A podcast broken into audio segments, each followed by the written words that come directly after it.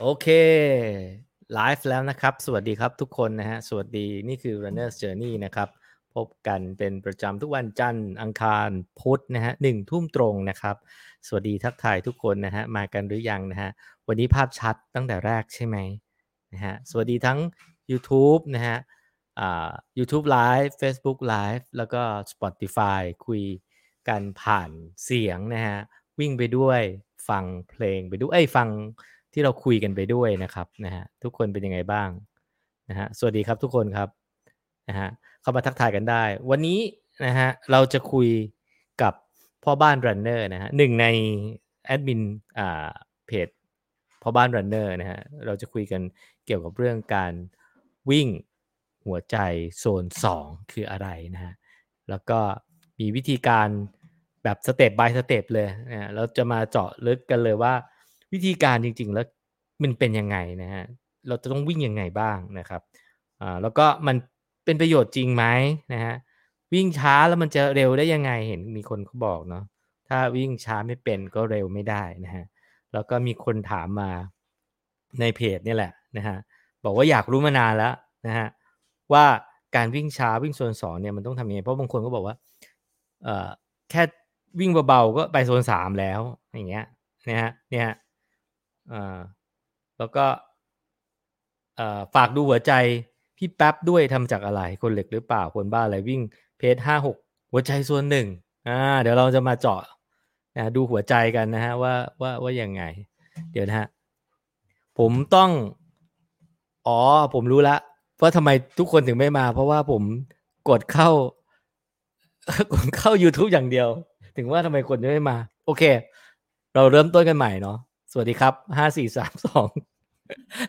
สวัสดีครับ ขอต้อนรับเข้าสู่ Runner's Journey นะครับ นี่พบกันทาง Facebook Live YouTube Live แล้วนะครับ สวัสดีครับทุกคนเข้ามาทักทายกันได้นะฮะ อย่าให้ผมต้องเคว้งคว้างอยู่คนเดียวนะฮะ นี่คือ Runner's Journey Live นะครับ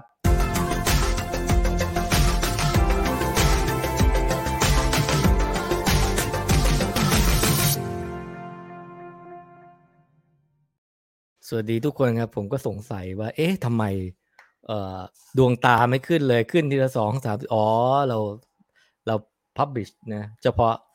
YouTube เท่านั้น แต่ตอนนี้กลับมาเอ่อออนออนไลน์ทางเฟซบุ๊กแล้วนะครับ สวัสดีทั้ง Facebook และ YouTube นะครับนะฮะอ่ามาแล้วครับนะสวัสดีค่ะ สวัสดีคุณลูน่านะครับ สวัสดีคุณคนแปลกหน้า สวัสดีคุณพรพันธ์นะฮะโอ้พอทุกคนมานี้ใจชื้นเลย เมื่อกี้มีอยู่ห้าคนคิดว่าเอาไงแล้ว งานนี้เกิดอะไรขึ้นเนี่ย สวัสดีทุกคนครับนะฮะรายงานตัวถ้าไม่มีคนฟังก็เออเป็นเรื่องที่นะไม่มีกำลังใจในการในการคุยเนาะเพราะวันนี้ เรื่องราวที่เราจะคุยเนี่ยมันมีประโยชน์มากๆนะการวิ่งหัวใจโซน2นะฮะก่อนอื่นต้องขอทักทายทุกคนก่อนนะครับ แล้วก็ทักทายทั้ง YouTube Live Facebook Live Spotify ที่กำลังฟังอยู่นี่นะฮะช่วงต้นๆเนี่ยจะงงงนิดนึงนะฮะเพราะว่าไลฟ์เฉพาะทาง YouTube ตอนนี้ไลฟ์ทั้ง 2 ช่องทางแล้วนะครับอ่าคุณจอมบอกว่าสวัสดีครับพี่หนุ่มผมรีบวิ่งมารอชมเลย ตอนแรกอ่านเป็นวิ่งรีบวิ่งมาราธอนมารอชมขนาดนั้นเลยนะฮะ สวัสดีครับพี่หนุ่มรายงานตัวนะครับ สวัสดีอยู่พิจิตฟังเป็นประจำนะฮะ อ่า สวัสดีทุกคนเลยนะครับ เอาล่ะ ขอบคุณผู้สนับสนุนของเราก่อนนะฮะที่ทำให้เกิดไลฟ์นะครับ นั่นก็คือพาดูลัน sport drink นะฮะ เครื่องดื่มเกลือแร่นะครับ ขอบคุณที่อยู่ด้วยกันแล้วก็สนับสนุนไลฟ์ของ r u n n e r s Journey Live นะครับ โอเค วันนี้เราจะคุยกับพ่อบ้านแป๊ป นะพ่อบ้านแป๊ปคือแอดมินเพจพ่อบ้านรันเนอร์เขามีคติคือก็คืออะไรการวิ่งคือการพักผ่อนนะฮะการวิ่งคือการพักผ่อน วันนี้เราจะมาคุยเกี่ยวกับเรื่องของการวิ่งหัวใจโซน 2 อาจจะแตะแตะเรื่องการวิ่งเท้าเปล่าสำหรับคนที่อยากจะชิมลองเนี่ยสัมผัสประสบการณ์การวิ่งเท้าเปล่า แล้วก็คุยเกี่ยวกับ เรื่องของอการพัฒนาการพัฒนาหัวใจให้เป็นนักวิ่งที่เพจดีๆ วิ่งหัวใจต่ำๆอันนี้หลายคนอยากจะเป็นกันนะฮะแล้วเขาก็อยู่กับเราแล้วตรงนี้นะครับ นี่คือพ่อบ้านแป๊บครับ สวัสดีครับ สวัสดีครับพี่หนุ่มครับ สวัสดีครับโอ้ขอบคุณนะครับ ขอบที่ให้คุณเกียรแล้ติวทุกก็บ้านเนอร์ใช่ครับ แล้วก็ขอบคุณเช่นกันที่ให้เกียรติกับ Runner's Journey นะครับ แล้วก็ครับ เราจริง ๆ เราเจอกันตามงานนู้นงานนี้ต่าง ๆ เนาะแล้วก็มันมีอยู่ครั้งหนึ่งพี่จำได้พี่ไปวิ่งที่สวนรถไฟนะฮะครับแล้วก็จะมีคนวิ่งเท้าเปล่านะคนหนึ่งนะฮะเราจำข้างหลังได้ว่าเป็นแป๊บแน่นอนนะเราก็วิ่งเท้าเปล่าเพราะเราเห็นโพสต์อยู่บ่อยๆว่าโอ้โหวิ่งเท้าเปล่านี่แบบเพจสี่เพจห้าเนาะสามสิบโลวิ่งเท่าไหร่นะสามสิบโลอะก็เคยดีที่สุดสองชั่วโมงสี่สิบสามสองชั่วโมงสามสิบสี่สิบแล้วแต่ครับ แล้วแต่ครับ แล้วแต่ว่านั่นแหละจะครับซ้อมเร็วซ้อมช้าครับนั่นแหละครับ โดยการวิ่งเท้าเปล่าด้วยครับเนาะครับผมแต่วันนี้เราจะขออนุญาตให้เอ่อพ่อบ้านแป๊ปแล้วขอเรียกพ่อบ้านแป๊ปเนาะเพราะว่าทำเพจพ่อบ้านรันเนอร์ให้โอกาสแนะนำนะฮะเผื่อใครอยากไปติดตามพ่อบ้านรันเนอร์คืออะไรอ๋อจริง ๆ แล้วเออก็จริงเพจพ่อบ้านรันเนอร์จริงๆของผมเนี่ยก็ตอนแรกก็คือก็คือเหมือนกับต้องการจะแชร์เรื่องราวเกี่ยวกับอืมเอ่อการวิ่งนะครับ เพราะว่า อย่างผมผมก็วิ่งซ้อมในแนวที่วิ่งช้าๆมาแล้วทีนี้เราก็คิดว่าการที่เราจะเหมือนกับเอาสิ่งที่เราซ้อมเรียนรู้ด้วยตัวเอง เรียนรู้จากการเราเป็นเรียนรู้จากคนอื่นมา แล้วเรามาลองกับตัวเอง แล้วมาแชร์ให้เพื่อนๆ เพื่อให้เขาโอเค คลิกในสิ่งที่ที่เรา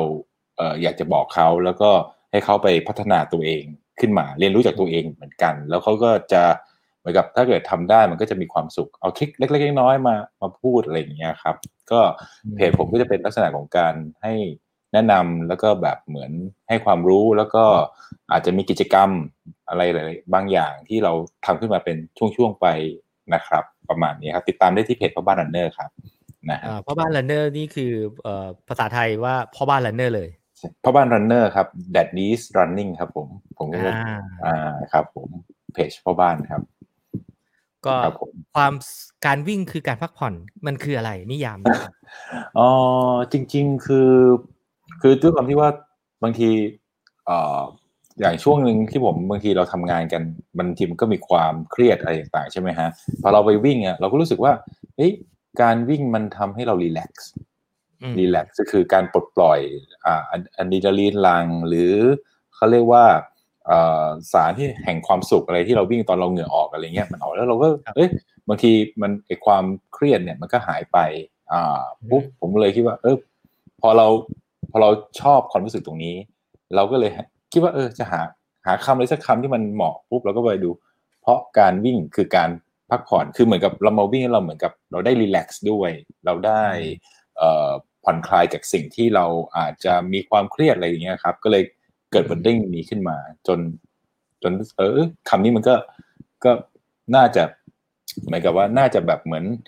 มันมันทำให้เรารู้สึกว่าคลายเครียดอะไรอย่างเงี้ยครับ พี่หนุ่มอืมมันอะมันเป็นเป้าหมาย มันเป็นโกของของการการออกไปวิ่งด้วย ถูกต้องครับมันเป็นมันเป็น main หลักของของผมเลยคือ มันรู้สึกว่าแบบ เอ้ยมัน มันทำให้จะมีความสุข มันทำให้ happy บางทีคิดอะไรไม่ออก ไปวิ่งปุ๊บก็คิดออกบางทีเรื่องงานเรื่องอะไรอย่างเงี้ยครับ มันก็ก็ช่วยได้ครับ ประมาณเนี้ยครับ ก่อนจะเข้าสู่อ่า step ทีละ step ของการไปวิ่งโซนสองทำยังไงนู่นนี่แล้วก็เหมือนเราแบบว่ามาสอนกันเลยเนาะเหมือนเวิร์กช็อปเนาะแต่ครับขอทราบผลประกอบการของการวิ่งหน่อยนะ เพราะว่าครับทราบผมมาว่าแบบโอ้โห สุดๆเหมือนกันนะเอาเอาเอาระยะ PB สิบโลก่อนดีอะอ่าสิบโลเคยดีที่สุดอยู่สี่สิบสองนาทีครับนะฮะสี่สิบสองนาทีฮะครับผมแล้วก็ยี่สิบเอ็ดนี่ยังไม่เป็นทางการนะฮะยี่สิบเอ็ดนี่มาได้ตอนล่าสุดตอนได้ไปไปวิ่งที่ชิคาโกปีที่แล้วอะครับอืมก็อืมชั่วโมงสี่สะ ประมาณสามสิบเก้าอะครับ แต่มันอยู่ในในช่วงเรสอะครับผมนะฮะเพราะว่าถ้าถ้าจริงๆยี่สิบเอ็ดเนี่ยผมวิ่งระยะออฟฟิเชียลนี่เมื่อประมาณสี่ปีสามปีแล้วตอนบางแสนครั้งที่สองอะครับ ชั่วโมงสี่สิบห้านะครับอืมแล้วก็มามาราธอนอยู่ที่สามชั่วโมงยี่สิบเก้าครับโอ้โห แบบว่านี่คือผลของการวิ่งโซนสองใช่ไหม ใช่ครับอ่าใช่ครับอ้าว มีลูกชายมาด้วยเนี่ยพ่อบ้านมาไหมรันเนอร์อ่ามาสวัสดีครับ มาสวัสดีสวัสดีคุณลุงก่อนครับ สวัสดีครับโอ้เจ้าเดี๋ยวสวัสดีพี่หนุ่มสิเอ้ยสวัสดีพี่หนุ่มพูดดิสวัสดีพี่หนุ่มสวัสดีครับพี่หนุ่มโอเค หนูเป็นเด็กฉลาดมากหนูเป็นเด็กน่ารักมากที่เรียกพี่หนุ่มโอเคครับได้พ่อครับคุณพ่อวิ่งเก่งไหมคุณพ่อวิ่งเก่งไหมคุณพ่อวิ่งเก่งไหมลูกเก่งใช่ไหมครับ โอเคครับไปคุณพ่อวิ่งมาราธอนซับสี่ด้วยครับการฝึกส่วนสองถูกไหมถูกเพต้องราะฉะครันั้บน คุณผู้ชมครับ การฝึกส่วนสองอ่าหลายคนอาจจะไม่มั่นใจ เช่น มีคนบอกว่าเอ่อข้องใจมานานแล้ว ความจำเป็นในการวิ่งส่วนสองเพราะว่าเดินก็ไม่สะใจวิ่งก็เกินส่วนสองอ่าอธิบายการการวิ่งส่วนสองนิยามมันคืออะไรแล้วก็มันมันยังไง อันนิยามอ๋อจริงๆอย่างนี้ฮะ คือการวิ่งโซนสองมันไม่ใช่การ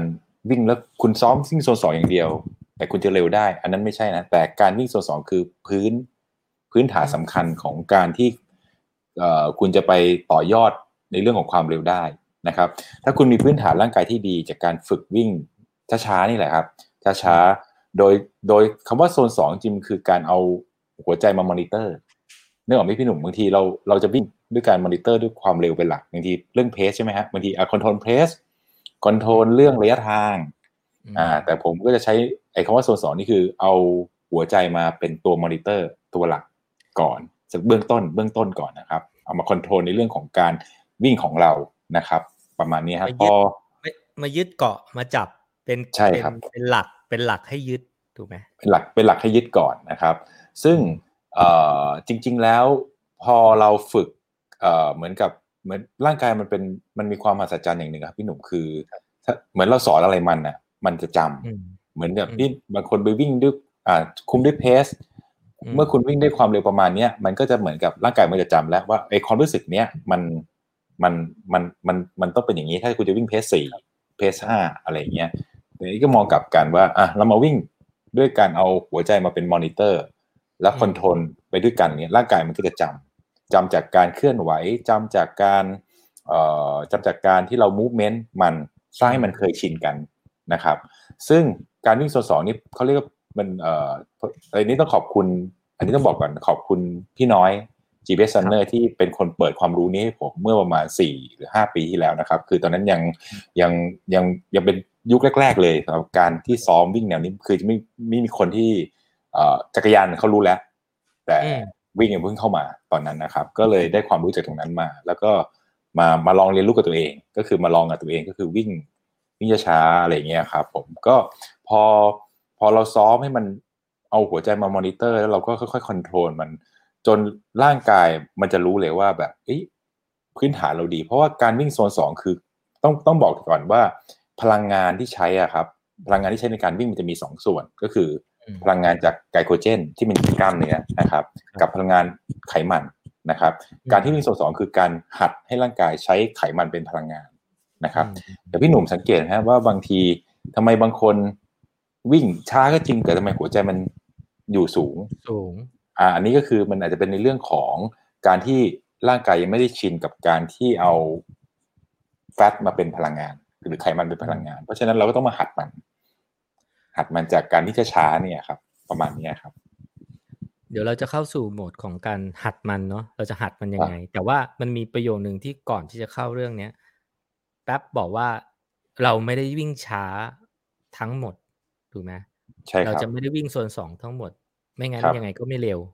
แต่ใช่ว่ามันครับต้องมี session ของ speed work ด้วย ถูกต้องครับ ถูกต้องฮะแล้วสัดส่วนมันยังไงฮะ สัดส่วน คือจริงๆอ่าคือต้องต้องอยู่ที่เป้าหมายดีกว่า เป้าหมายของ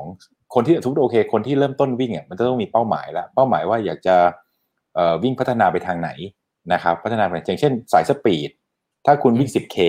แน่นอนคุณก็ต้องต้องมีซ้อม base บางส่วนเพื่อให้ร่างให้หัวใจมันมีฐานที่ยาวขึ้น แต่คุณก็ต้องไปเน้นในส่วน speed เยอะ เพราะคุณต้องมันระยะ 10K มันเป็นระยะที่คุณใส่ได้ตลอดเวลาอ่าใส่ได้เต็มที่ถูกไหมฮะ แต่ถ้าเป็นระยะ half marathon ขึ้นไป มันก็ยังอาจจะ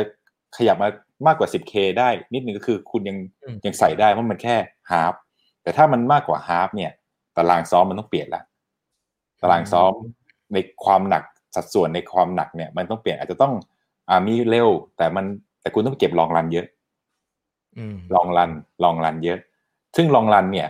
อย่างของผมเองอะผมจะเอาเกณฑ์ในเรื่องของหัวใจ aerobic zone ก็คือโซนสามเป็นหลัก คือถ้าคุณสามารถที่จะอืมเอาเอา energy ที่ใช้อะเอ่อในตอนตอนที่ดึงมาเอ่อตอนที่วิ่งอะแบบว่าอยู่ในโซนสามเนี้ยมันสามารถได้ไปคุณวิ่งได้นานขึ้น แต่แต่คุณจะทำยังไงให้คุณเนี่ย stable อยู่ในโซนสามได้นาน อันนี้คือต้องมันต้องหา มันจะมีวิธีฝึกที่โซนสามให้กว้างขึ้นถูกไหมฮะอืมเพราะโซนสามมันเป็นโซน aerobic zone ที่คุณก็ไม่ช้า แต่คุณก็ไม่เร็วมากไปยังอยู่เวลาได้ผมยังทนได้ยังอยู่ยังทนได้ยังทนได้ แล้วก็แลคเตตมันก็ไม่ได้ออกมาเยอะ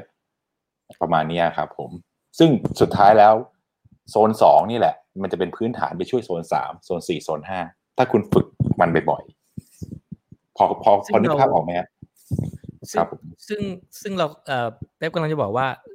โซนสามนี่แหละ คือที่จะต้องเอาไว้ใช้แข่ง ใช้แข่งใช่ครับ เอาไว้ใช้แข่งใช่ครับเพราะว่ามันหนึ่งมันคือทนได้ ทนได้ครับแต่ครัหับวใจมันคือทำไงเราจะถึงเอ่อไปโซนขยายโซนสามด้วยการได้กว้างปูพื้นฐานโซนโซนสองใช่มาจากโซนสองใช่ฮะมาจากโซนประมาณสองใช่ครับเอาล่ะทีนี้ขออนุญาต เรียนรู้การวิ่งโซนสองแบบ step by step สมมุติพี่กับคนดูไปอยู่ในคลาสหรือไปอยู่ในกลุ่มอ๋อเวิร์กช็อปครับผมไปถึงปุ๊บทำยังไงฮะอ่าจริง ๆ เดี๋ยวผมขอถอดก่อนนี่ได้ยินไหมฮะได้ยินไหมฮะได้ยินได้ยินฮะเบาๆแต่เบาๆนิดหนึ่งได้ยินนะครับเพราะเดี๋ยวผมเดี๋ยวผมค่อยใส่ใส่สปีกเกอร์อีกทีแล้วกันได้เอางี้ฮะได้คือจริง ๆ ต้องบอกก่อนว่า เอ่อ เริ่มต้นนะครับ อยากให้ตัดเรื่อง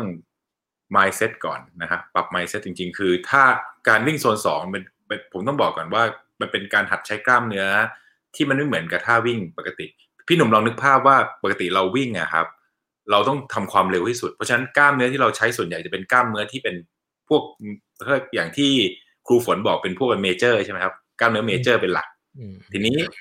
ถ้าวิ่งโซนสองเนี่ย เราอาจจะต้องมาหัดเรื่องของไมเนอร์ ไอ้พวกพวกกล้ามเนื้อมัดเล็กต่างๆ อย่างที่ครูฝนเขาแนะนำเนี่ยที่มอนก่อนที่บอกว่า ให้ให้ทำโดดเล็ก ๆ ให้มันกล้ามเนื้อมันขยับ เพราะฉะนั้นเราหัดจาก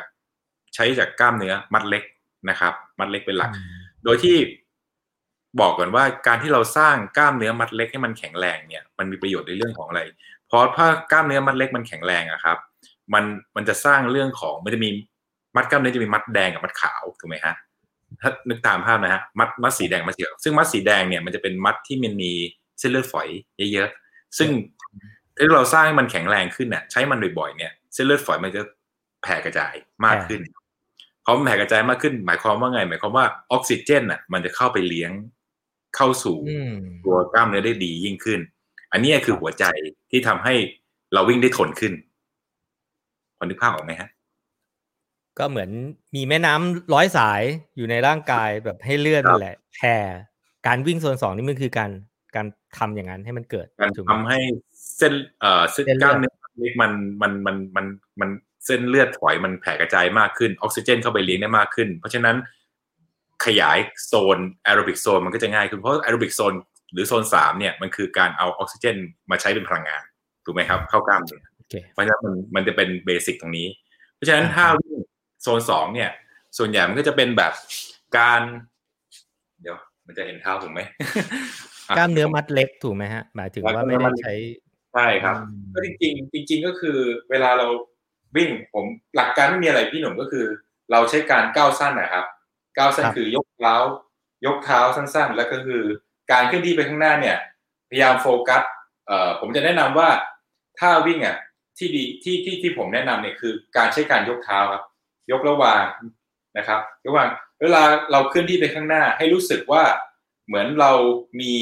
เอ่อใครมาผลักหลังเราอะครับ หรือครับหรือแบบเอ่อมีใครผลักหลังเราแล้วเหมือนเราดันไปข้างหน้า เพราะฉะนั้นการเคลื่อนที่ไปอะเราจะใช้แรงโน้มถ่วงของโลก หรือบางคนจะใช้เอ็นตัวไปข้างหน้าก็ได้ แต่แต่การเอ็นตัวไปข้างหน้าเนี่ย บางทีถ้าเราเผลอปุ๊บเราก็จะออกแรงส่งไปข้างหน้านะครับ เพราะฉะนั้นอืมอยากให้โฟกัสในเรื่องของว่าให้มีคนเหมือนคนมาผลักเอวเรา หรือลองถ้าใครมีเพื่อนนะครับ ลองเอาเอ่อเชือกหรือให้เพื่อนเอาเชือกอะครับ มาคล้องคล้องที่เอ่อให้เพื่อนคล้องเชือกอยู่ที่หลังครับ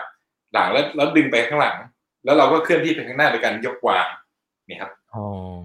เนี่ยยกวางยกวาง ยกวางไปครับ ยกวาง การที่อยากให้แนะนำเป็นการยกวางอะครับ เพราะว่ายกเพราะว่าอะไรวางใช่ไหมฮะยกวางไม่ยกก้าว เอ่อยกวางครับยกยกวางวางเท้าครับ ผม ยกวางเท้าเพราะว่าถ้าเราก้าวเนี่ย มันจะเกิดการออกแรงที่มันมากขึ้นนะครับ อันนี้คือเริ่มต้นนะฮะเอ่อเริ่มเริ่มต้นให้รู้สึกก่อนครับผมอ่าพี่ขอพี่ขอทำความเข้าใจตรงกันก่อนยได้กครับยกวาง ยกวางยกครับแล้ววาง แต่ทีนี้ยกแล้ววางถ้ายกแล้ววางเฉยๆ โดยไม่ทำให้ตัวเองไปข้างหน้า มันมันจะเป็นการย่ำอยู่กับที่ถูกไหมถูกต้องแล้วอะไรคทำรับให้เราอะไรทำให้เราก้าวไปได้ ถ้าไม่ใช่การ lean forward เอ่อก็คือให้ก็คือการการยกวางและก้าวให้รู้สึกคือมันเป็นฟีลลิ่งอะครับพี่หนุ่มคืออยากให้รู้สึกฟีลลิ่งคือการที่ทำท่าเนี้ยผมอยากให้รู้สึกว่าให้ออกแรงน้อยก่อน การออกแรงน้อยๆอะมันจะมีผลต่อหัวใจน้อย พี่หนึ่งลองลองพี่หนุ่มลองนึกภาพนะครับถ้าเราออกแรงเหมือนกับ เหมือนกับเรายืนแล้วเราก็ เหมือนกับเรายืนแล้วเราก็ซอยเท้าเร็วๆอย่างเงี้ยฮะมันจะมันจะเหนื่อยละงั้นหัวใจมันจะขึ้นเออนี่คือการใส่เท้าแต่ถ้าเกิดสมมุติว่าเรายกวางแล้วจินตนาการว่ามีคนมาผลักหลังเราไปข้างหน้าอย่างเงี้ยก็มันก็จะก้าวสั้นๆไปอ๋อเพื่อเพื่อความเข้าใจเราครับเราไปข้างหน้าด้วยด้วยความด้วยการ set feel feeling ว่า มีคนมาผลักข้างหลังเรา ค่อยๆผลักถูกต้องผลักตรงเอวและหลัง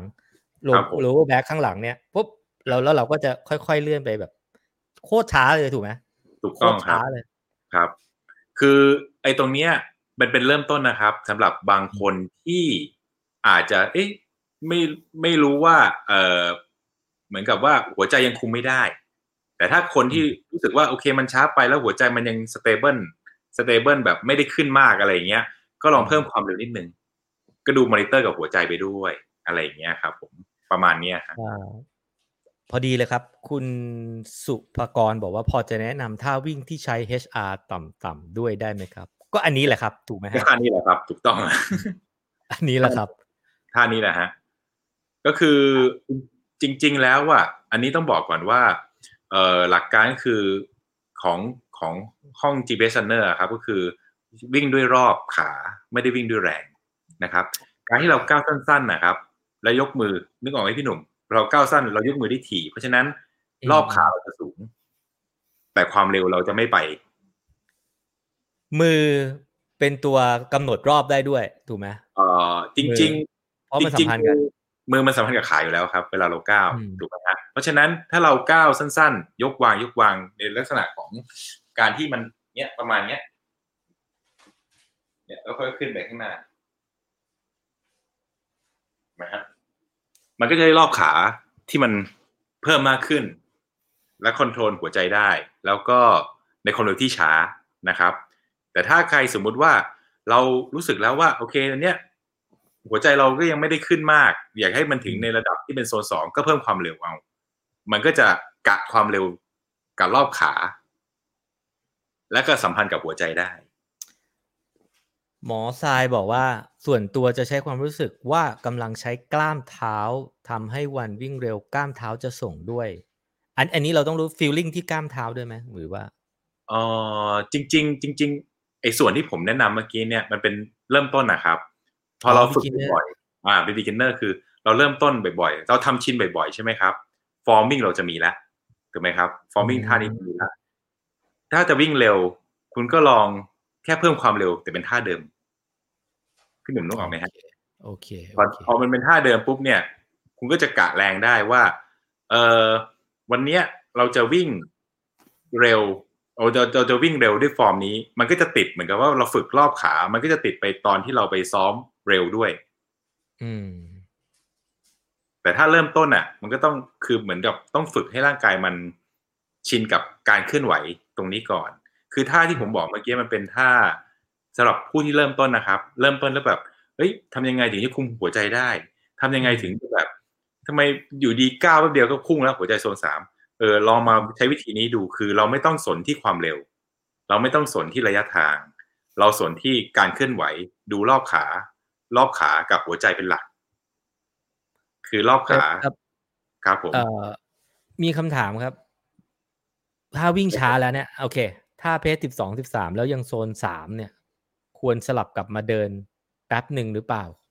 โอ้สิบสองยังโซนสามเลยเหรอ จริง ๆ เดี๋ยวอ่าเดี๋ยวมันก็ต้องอย่างงี้ฮะ คือสมมติผมจะบอกคนที่เริ่มต้นที่จะมาหัดก่อนก็คือ อย่างสมมุติว่าคนที่เริ่มต้นแล้วแบบ เออยังยังยังยังไม่เข้าใจโซนสองผมก็จะแนะนำว่าอะคุณไปเอาท่าเนี้ยแต่คุณไปวิ่งช้าๆก่อน คือมันมีหลายปัจจัยอะครับ คือหนึ่งแฟกเตอร์ในเรื่องของเอ่อเอ่อ ร่างกายยังไม่ชิน ผมก็จะบอกเออคุณไปวิ่งช้าก่อนเดี๋ยวเพิ่งไปเดี๋ยวเพิ่งไปสนใจในเรื่องของตัวตัว pace กับหัวใจเออขอวิ่งช้าแล้วก็หัวใจเป็นหลักก่อนเพราะเหมือนกับสร้าง standard ก่อน ทีนี้พอคุณพอคุณเข้าใจแล้วว่า คุณอยากจะเอ่อมาคุมหัวใจโซนแล้วก็ค่อยมาปรับตรงนี้เอานะครับ แต่สำหรับใครที่บอกว่าวิ่ง 12 13 แล้วยังโซน 3 อยู่เราควรสลับแบบเดินหรือเปล่าครับ จริง ๆ อย่างผมเองอะ ผมเคยวิ่งนะ อันนี้ผมแชร์ให้ฟังนะ ผมเคยวิ่ง หนึ่งชั่วโมงสองกิโลมาแล้วโหหนึ่งชั่วโมงเป๊ะเลยวะเนี่ยกิโลยี่สิบเอ็ดยี่สิบสองครับ โอ้โห โอเคก็ซอยยิกเลย ใช่ซอยยิกเลย ใช่ครับ คือคือลองทดลองกับตัวเองคือ ผมจะเป็นคนชอบทดลองอะ คือจริง ๆ หลักการวิ่งที่ผมบอกเมื่อกี้ว่าของเออผมใช้แนวของ GPS Runner คือ วิ่งรอบขาสูงทำยังไงหัวใจต่ำ นะครับ ผมก็เลยวันนั้นเลยตัดสินใจเลยอะลองทดสอบกับตัวเองดูวิ่งท่าเมื่อกี้แหละครับ แต่วิ่งคือคือที่ที่วิ่งผมวิ่งอะเป็นมันเป็นหน้าบ้านนะครับ หน้าบ้านแล้วก็ทางแค่ระยะ 200 เมตรนะครับ วิ่งวนไปกลับแค่ 200 เมตรผมก็เริ่มเลย อยากรู้ว่าอยากทำรอบขา มันมันจะมีรอบขาสูงคือรอบขาตั้งแต่ร้อยแปดสิบขึ้นไปใช่ไหมพี่หนุ่มรอบขารอบขาร้อยแปดสอสิบงร้อยร้อยแปดสิบสองสองร้อยร้อยใช่ครับ ผมก็เลย อ่าลองอยากอยากเรียนรู้รอบขากับหัวใจสร้างสร้างความสัมพันธ์กับมัน ก็ลองเนี่ยช้าๆเนี่ยยี่สิบเอ็ดผมก็ลองมาแล้ว แต่ถ้าเกิดสมมุติว่าอย่างเคสที่ถามมาเนี่ยก็คือถ้าวิ่งโซนสองแล้ว โซนสองก็คือผมอยากให้โฟกัสในเรื่องของทำยังไงให้มันอยู่ในโซนสองก็คืออมอาจจะต้องวิ่งให้มันช้าลงกว่านี้นะครับในคือคือมันต้องแบ่งแบ่งแบ่งตารางในแบ่งเวลาในการซ้อมอะครับว่าเอ่อ วันนี้เราวิ่งช้าโซนสองนะเราจะเราจะไม่โฟกัสอะไรเลยเราจะโฟกัสที่หัวใจกับรอบขาอืมนะครับ ไม่ต้องสนใจเพสนะครับ พยายามไงให้มันอยู่ให้ได้ต่ำที่สุด แต่พออีกวันหนึ่งเรามาฝึกเรื่องของความเร็ว ฝึกเรื่อง strength และเรื่องความแข็งแรงก็คือวิ่งวิ่งวิ่งเร็วขึ้นซึ่งเพื่อสร้างกล้ามเนื้อเอ่อเมเจอร์ให้มันแข็งแรงขึ้น อันนั้นเราค่อยไปเพิ่มเอานะครับ ทีนี้เอ่อในอย่างพอดีที่ถามมาพอดีผมก็อยากจะแชร์ในเรื่องของว่า จริง ๆ แล้วอะเอ่อการฝึกเบสอ่าโซนสองเนี่ยมันเป็นเรื่องของตัวพื้นฐาน แต่จริงเราต้องอย่างที่ผมบอกตอนแรกว่า ถ้าเราอยากจะพัฒนาจริงๆอะมันต้องฝึกเรื่องของตารางซ้อมเร็วด้วยประกอบกันด้วยอืมแล้วมาจัดสัดส่วนกันตามเป้าหมายที่เราต้องการ อย่างเมื่อกี้ที่บอก PB ทำต้องการวิ่ง 10K คุณอาจจะวิ่งพวก speed work หน่อยในหนึ่งสัปดาห์อาจจะวิ่ง speed work หน่อยสักเอ่อสามครั้งหรือสี่ครั้งอืมนะครับ แล้วก็มีมีวิ่ง recovery คือใช้โซนสองวิ่งก็ได้ เพราะไง 10K มันคือการทำระยะ แต่ถ้าคุณวิ่งมาราธอนเนี่ยคุณก็ต้องจัดตารางใหม่แล้วอย่างตัวผมเองอะผมจะวิ่งเอ่อทุกวันนี้ก็ยังใช้ตารางนี้อยู่ ก็คือวิ่งโซนหนึ่งในเจ็ดวันอะผมวิ่งเกือบทุกวันนะครับวิ่งเกือบทุกวันอืมแล้วก็แต่ว่าผมจะไม่ได้วิ่งแบบหนักทุกวันตารางเดียวกันทุกวัน ก็จะวิ่งแบ่งเป็นแบบเช้ามาวันจันทร์วิ่งโซนหนึ่งบ้างนะครับโซนหนึ่ง start warm up ก่อน แล้วมา วันอังคารเนี่ยจะขยับเป็นโซนสองโซนหนึ่งจุดห้าโซนโซนหนึ่งปลายปลายๆวันถัดมาเป็นโซนสองแล้วก็เอ่อวันพฤหัสอาจจะมีเป็น tempo โซนสี่นะครับ แล้วก็อืมเสาร์ก็อาจจะเป็นวันวันศุกร์ก็ recovery ลงมาหน่อยเพราะมันหนักมาหนักอืมจากวันพฤหัสแล้วก็ลงมาเบาหน่อย แล้ววันเสาร์ก็พักก็ได้หรือจะวิ่งเบาต่อก็ได้ แล้วก็วันอาทิตย์ก็เป็น long run คือคือถ้าตารางซ้อมผมจะเป็นประมาณนี้ นะครับเพราะฉะนั้นเอ่อถ้าใครที่คิดว่าวิ่งโซนสองแล้วมันช้าอยู่ก็เอ่อผมอยากให้โฟกัสในเรื่องของหัวใจกับรอบขาในวันที่วิ่งช้าที่เป็นโซนสองนะ จะได้ไม่ต้องไปเครียดว่าอืมเอ้ย pace สิบสองสิบสามมันช้าอีกแล้วมันก็น่าเบื่ออะไรอยากให้โฟกัสไปที่หัวใจกับเรื่องรอบขาไปในก่อนในเมื่อเราจะมอนิเตอร์ เอาหัวใจมาเป็นมอนิเตอร์ จะมอนิเตอร์ที่หัวใจ เราก็ต้องยึดตรงนั้นให้ให้ให้นิ่งให้มั่นถูกไหมไม่ต้องไปห่วง pace ถูกต้องเพราะครับบางทีอืมถูกต้องครับ เพราะฉะนั้นถ้าวิ่งช้าสิบสองสิบสามแล้วยังโซนสามคำถามที่บอกว่าควรกลับมาเดินไหมก็ไม่ก็คือต้องวิ่งให้ช้าลงถูกไหมใช่จะไม่ครับเดินถูกไหมถูกต้องครับเพราะว่าการเดินก้าวกับการที่ใช้ไม่เหมือนกันครับ พี่หนุ่ม พี่หนุ่มลองนึกสิการใช้เดินกล้ามเนื้อไม่เหมือนกัน โอเค ใช่ครับ เพราะฉะนั้นเราจะสร้างกล้ามเนื้อจากการวิ่งเราควรจะเป็นท่าวิ่ง โอเค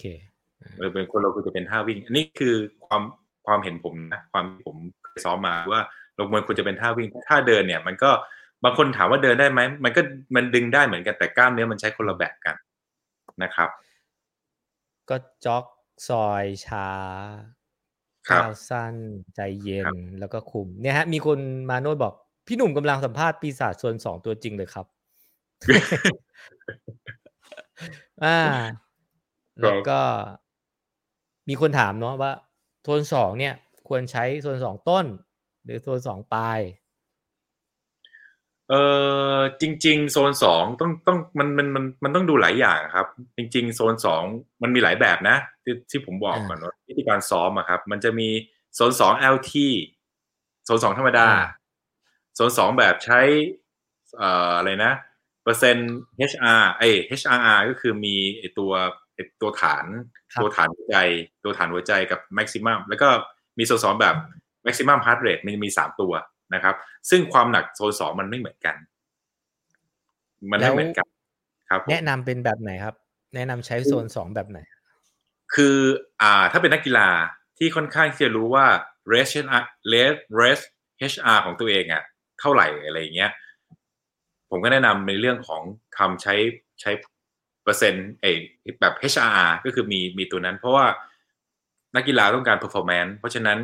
การซ้อมโซนสองที่มันเข้มข้นขึ้นน่ะมันก็จะดีกว่าสำหรับเขา หรือเป็น HR lactate ก็ได้ LT ก็ได้ แต่ถ้าอย่างผมอะผมใช้เปอร์เซ็นต์ max HR ก็คือ ฐานฐานเป็นศูนย์กับ max ก็คือก็คือแบบเป็นแบบธรรมดาไป เพราะผมผมมีความตั้งใจตั้งแต่แรกว่าผมตั้งใจว่าผมจะวิ่ง ให้เร็วยังไงหัวใจเต้นช้า ตั้งแต่ครั้งวันแรกที่ผมเข้าไปอยู่ในห้อง GPS Runner อยู่แล้ว เป้าหมายในการวิ่งเลย คือใช่วิ่งเร็ว แต่หัวใจช้า ซึ่งทำได้ถูกไหมฮะซึ่งอันนั้นก็โอ้โหสุดยอด ตอนนี้ เอ่อวิ่งเพจอะไรนะโซนสองเนี่ยเพจอะไรบ้าง คือจริง ๆ ตอนนี้ถ้าอยู่โซนสองต้นๆอะโซนสองผมก่อนนะเดี๋ยวผมบอกช่วงบอกว่าค่าหัวใจผมเท่าไหร่นะครับ โซนสองผมตั้งสูตรเอ่อเป็น max h เอ่อเปอร์เซ็นต์เอ่อ max hr เนี่ยโซนหนึ่งผมจะอยู่ประมาณไม่เกินร้อยสิบสามไม่เกินร้อยสิบสามนะครับหมายถึงว่าโซนหนึ่งนะครับโซนสองอยู่ร้อยสิบสามไม่เกินร้อยสามสิบสามอ่าอ่าสามถ้าสามหมายถึงหมายถึงเรนจ์เรนเรนของโซนหัวใจนะครับ ซึ่งปกติตอนนี้ผมซ้อมวิ่งอยู่ก็ประมาณเพสห้าครึ่งห้าสี่ศูนย์ถ้าอยู่ในโซนสองประมาณโซนตัวสองตรงกลางประมาณ ประมาณครับ ดีดีงามมากเลยฮะแบบคือจริงๆจริงจริงๆจริงๆจริงๆมันเป็นจริงๆเรื่องครับ ผมอะพี่หอะนุ่มเชิญครับอ๋อเอ้ยกำลังจะบอกว่ากำลังจะบอกว่า ใครวิ่งได้เพจต่ำๆแล้วหัวใจเอ้ยเววิ่งเพจต่ำๆแล้วหัวใจต่ำๆได้เนี่ยมันก็คือความสุขเนอะหมายถึงว่าไม่เหนื่อยไงไม่เหนื่อยแล้ววิ่งเร็วอืมมันมันเป็นคอนเซปต์แบบนี้พี่หนุ่มคือ พี่หนุ่มลองนึกถึงอารมณ์รถดีเซลรถน้ำมันกับรถไฮบริดนะครับอ่า สมมติว่าอารมณ์เหมือนกับว่าสมมติพี่หนุ่มวิ่งอยู่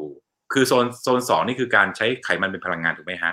ถ้าสมมติคุณวิ่งเร็วแล้วคุณใช้ไขมันเป็นพลังงานได้ เท่ากับว่าคุณยังมีไกลโคเจนที่มันเป็นน้ำมันเก็บไว้อยู่นึกออกไหมเหลือเหลือเหลือเหลือ เพราะฉะนั้นตอนที่ผมแข่งมาราธอนอันนี้ผมแชร์ให้ฟังนะครับ ผมจะใช้สูตรเหมือนกับว่าช่วงหนึ่งถึงสามสิบโลแรกเนี่ย ผมจะเมนเทนอยู่ในโซนสามคือไงคือไงก็คือคือมอนิเตอร์หัวใจโซนสามเพราะฉะนั้นผมจะซ้อมหลักการซ้อมผมคือ ซ้อมลองรันเนี่ย ผมจะใช้หัวใจโซนสามก็คืออยู่ประมาณ หรือโซนสองก็ได้ โซนสองอะอยู่ประมาณอะเดี๋ยวก่อนต้องพูดใหม่ก่อน คือถ้าเป้าหมายการแข่งขัน ผมจะใช้โซนสามเป็นหลักในการวิ่งช่วงหนึ่งถึงสามสิบกิโลแรก เพราะฉะนั้นโซนสามอืมผมอยู่ประมาณร้อยสามสิบสามไม่เกินร้อยสี่สิบห้าผมก็จะซ้อมวิ่งลองรันตรงนั้น เพราะฉะนั้น ถ้าสามสิบโลผมยืนได้ด้วยความเร็ว ที่ผมที่ผมมีตั้งเป้าไว้นะ สมมติผมผมตั้งเป้าไว้ แล้วผมใช้พลังอยู่ตรงนั้นน่ะ ที่เป็นโซนสามคือเป็นแอโรบิกโซนอยู่เนี่ยเพราะฉะนั้นช่วงสิบสองโลหลังเนี่ย ผมก็จะมีแรงที่จะแซงคู่แข่งได้ คืออารมณ์เหมือนแบบสามสิบแรกใครจะแซงผมแซงไปเลยยังแต่กดร้อยสามสิบสิบสองโลหลังเดี๋ยวผมมาเจอกันทีหลังอะไรอย่างเงี้ยผมจะเป็นประมาณเนี้ยอ่าเดี๋ยวเก็บเดี๋ยวเก็บนะ เพราะเรายังไม่ทันได้ได้ได้ใช้น้ำมันเลยนะเราใช้ใช่ครับอ่าเป็นรถไฮบริดมาก่อนนะแบบเลี้ยงเลี้ยงมาเลยนะเลี้ยงเลี้ยงมาเลยครับอ่าเพราะฉะนั้นปที่ระโยชน์ ใช่ครับ เพราะฉะนั้นประโยชน์โซนสองมันก็จะเป็นลักษณะของการใช้พลังงานนะครับ พี่หนุ่มก็คืออมผัดร่างกายใช้พลังงานนะครับ ถ้าเราหัดยิ่งเราหัดใช้ไขมันได้เยอะๆเป็นได้เยอะเนี่ยเราได้เปรียบกว่าเขาในการแข่งขันครับเอ่อสำหรับคนที่ฝึกโซนสองพัฒนาในการวิ่งไก่วิ่งมาราธอนเนี้ยถ้าจะให้แบบมีประสิทธิภาพรอบขามันไม่ไม่ควรต่ำกว่าเท่าไหร่อ๋อจริง ๆ อย่างนี้ฮะเรื่องรอบขาเอาตัวผมก่อนแล้วกันนะครับ เพราะว่าปกติผมซ้อม ผมเป็นคนที่ก้าวไม่ยาวอยู่แล้ว ด้วยสรีระผมอะขาเราสู้พวกคนขายาวไม่ได้ เพราะฉะนั้นอืมบางบางคนน่ะอันนี้อันนี้ผมแชร์ให้ฟังก่อนคือ พอพอเราก้าวไม่ยาวปุ๊บเพราะฉะนั้นเราจะใช้รอบขาในการสู้ กับคนที่ก้าวขายาวถูกไหมฮะ เราก็มาฝึกรอบขาก่อน เพราะฉะนั้นการฝึกรอบขาเนี่ยเอ่อเท่าไหร่เนี่ยเอ่อผมว่าอย่างอย่างอย่างของผมเองอะผมฝึกรอบขาสูง เพราะฉะนั้น การที่ผมวิ่งโซนสองรอบขาประมาณร้อยแปดสิบเก้าสิบอยู่แล้วเนี่ย พอผมไปวิ่งเร็วรอบขามันติดไปด้วยนึกออกไหมครับพอวิ่งเราเราเพราะเราวิ่งท่าเดิมนี้ทุกวันจนติดพอพอเราวิ่งเร็ว รอบขาเราก็จะติดไปด้วย แต่ตอนที่เราวิ่งเร็วๆปุ๊บเนี่ย มันมีการที่มันก้าวยาวกว่าปกติอยู่แล้ว พี่หนุ่มเราเปลี่ยนกออกไหมเกียร์เหมือนจักรยาน ใช่ครับ พอรอบขาเดิมแต่ว่าก้าวยาวขึ้น ถูกต้องครับ มันมันก็จะเร็วอยู่แล้ว พอมันติดเท้าไปมันก็จะเร็วขึ้น เพราะฉะนั้นถ้าจะแนะนำนะครับสำหรับคนที่ต้องการฝึกรอบขา มาควรจะฝึกโฟกัสที่รอบขาจากการวิ่งช้าๆอย่างเมื่อกี้ที่ผมสาธิตจำได้ไหมฮะที่ผมบอกตอนแรกที่ผมยืนนะครับ การยกวางสั้น ๆ เนี่ย มันฝึกรอบขาเราแล้วอืมทำให้มันชินโดยเรามอนิเตอร์หัวใจกับรอบขาเป็นหลัก ไม่ต้องสนเพสกับระยะทางเงี้ยครับ โดยไม่เหนื่อย โดยหัวใจไม่สูงจนแบบฝึกไม่ได้ ไม่เหนื่อย ใช่ครับ คุมก็คือโซน ก็คือปกติอย่างผมอะผมซ้อมนะครับ ผมนาฬิกาผมอะอย่างนาฬิกาที่ใช้เงี้ย หน้าจอผมก็จะมีแค่หัวใจกับรอบขา แค่นั้นเองครับอ๋อหัวใจกับรอบขา เพราะฉะนั้นเราจะเราจะไม่มีเพสเราจะไม่มีระยะทาง เพราะถ้าเราเห็นเพสระยะทาง เราก็จะไปโฟกัสตรงนั้นอืมเราก็จะเปลี่ยนแค่ว่าเราดูรอบขา วันนี้เราสมมุติว่าตั้งใจแล้วเราเราจะวิ่งโซนสองที่หัวใจเฉลี่ยที่ร้อยี่สิบผมก็จะรู้แล้วว่าผมควรจะสตาร์ท อ่าหนึ่งชั่วโมงสมมติอ่าหนึ่งชั่วโมงหรือสองชั่วโมงผมก็จะโฟกัสว่าไงขอให้จบร้อยี่สิบเฉลี่ยออกมาได้ร้อยี่สิบรอบขาเท่านี้นะ ก็ดูมอนิเตอร์แค่นั้นพอโดยที่เราไม่ต้องสนใจเรื่องของระยะทางเราเราเราโดยที่เราไม่ต้องสนใจเรื่องของเอ่อระยะทางกับความเร็ว พี่ว่าส่วนหนึ่งที่อาจจะทำไม่สำเร็จเพราะอาจจะใจร้อนแล้วก็แบบว่า คือพอพูดถึงเรื่องวิ่งเนี่ย มันเหมือนการก้าวเหมือนก้าวไปอะก้าววิ่งแบบ ถูกไหมแต่ถ้าแบบต๊อกแต๊กต๊อกแต๊กเขาอาจจะรู้สึกแบบ เอ๊ะนี่รูวิ่งหรือเปล่าอะไรเงี้ย มันมีวิธีแก้ mindset ตรงนี้ไหมสำหรับคนที่แบบเออฉันช้าคนอื่นแซงอะไรเงี้ยจริง ๆแล้วอะมันเป็นทุกคนนะครับ อันนี้ต้องแจ้งก่อน เพราะว่าช่วงแรกๆที่ตอนที่ผมฝึกโซนสองตอนนี้เข้าไปห้อง GPS ใหม่ๆนะ ผมก็ติดเหมือนกันว่า เฮ้ยทำยังไงให้มันหัวใจมันเต้นช้า แต่ขอให้มันได้ได้เร็วสุดอะไรอย่างเงี้ย เราไปโฟกัสตรงนั้น แต่พอโฟกัสตรงนั้นปุ๊บอะไรบางอย่างที่มันเป็นมันเป็นธรรมชาติของการซ้อมอย่างเงี้ย เราจะไม่ได้มันนึกออกไหมฮะ เราไปโฟกัสที่ว่าเราอยากให้เอมถึงความเร็วที่ต้องการเนี้ยมันจะไม่ได้ จนผมซ้อมอยู่พักหนึ่งแล้วแบบเฮ้ยมันไม่ใช่แล้วล่ะมันมาลองโฟกัสใหม่ดูก็คืออะไหนๆเราจะซ้อมเอ่อวิ่งช้าแล้วก็เลยตัดเรื่องเลยนาฬิกาเซตใหม่หมด เปลี่ยนไมล์เซตใหม่ว่า เอาเป็นดูที่แค่หัวใจกับรอบขา แล้วก็กำหนดเวลาเลย วันนี้จะวิ่งชั่วโมงหนึ่งโอเคดูแค่นั้นพอนะครับ แล้วพอทำอย่างนี้ไปเรื่อยๆ กล้ามเนื้ออย่างที่ผมบอก กล้ามเนื้อมัดเล็กมันแข็งแรงขึ้นนะครับ อันนี้อันนี้แค่แค่พูดถึงซ้อมแค่ตัวตัววิ่งช้าก่อนนะฮะวิ่งเป็นที่เป็นเบสไม่ยังไม่ได้รวมถึงซ้อมเรื่องของความเร็วนะ เราทำพวกนี้ไปเรื่อยสะสมไปเรื่อยมันพอมันแข็งแรงขึ้นปุ๊บเนี่ย คุณจะรู้ว่าเฮ้ยก็ก็มันจะเร็วไม่รู้ตัวอย่างตัวผมเนี่ยปี ปีแรกที่ที่ที่ทำการทดสอบ ผมจำได้เอ่อว่าผมอะจบมาราธอนแรกก่อน แล้วพอจบมาราธอนแรกผมบอกปุ๊บอะหยุดเลย ขอเวลาสี่เดือนสี่เดือนผมไม่ลงงานเลยนะพี่หนุ่มมาโฟกัสในเรื่องการวิ่งเนี้ยวิ่งเนี้ยวิ่งช้าๆวิ่งอะไรปุ๊บสี่เดือน ผมไม่เคยวิ่ง ผมมันทดลองทดสอบผมคือการวิ่งสิบเค สิบเคเอาเร็วปล่อยทุกอย่างเลย ผมไม่สถิติก่อนที่จะมาซ้อมอย่างเงี้ย ผมวิ่ง 10K อยู่ได้ที่ประมาณ 57 นาที คือวิ่งหกสิบนาทียังจะตายอะพี่หนุ่มผมได้ห้าสิบแดง โซนห้าแดงอะไรเงี้ยใช่ครับ แต่แต่พออืมมาโฟกัสแล้วทำได้ห้าสิบทำได้สิบ K อืมภายใน50นาทีภายในสี่เดือนเพราะว่าเอ้ยอันเนี้ยมันมาถูกทางแล้วว่าเราซ้อมอืมแค่เฉพาะพื้นฐานนะ เรายังไม่ได้ซ้อมอืมในเรื่องของ ใส่ speed work งไป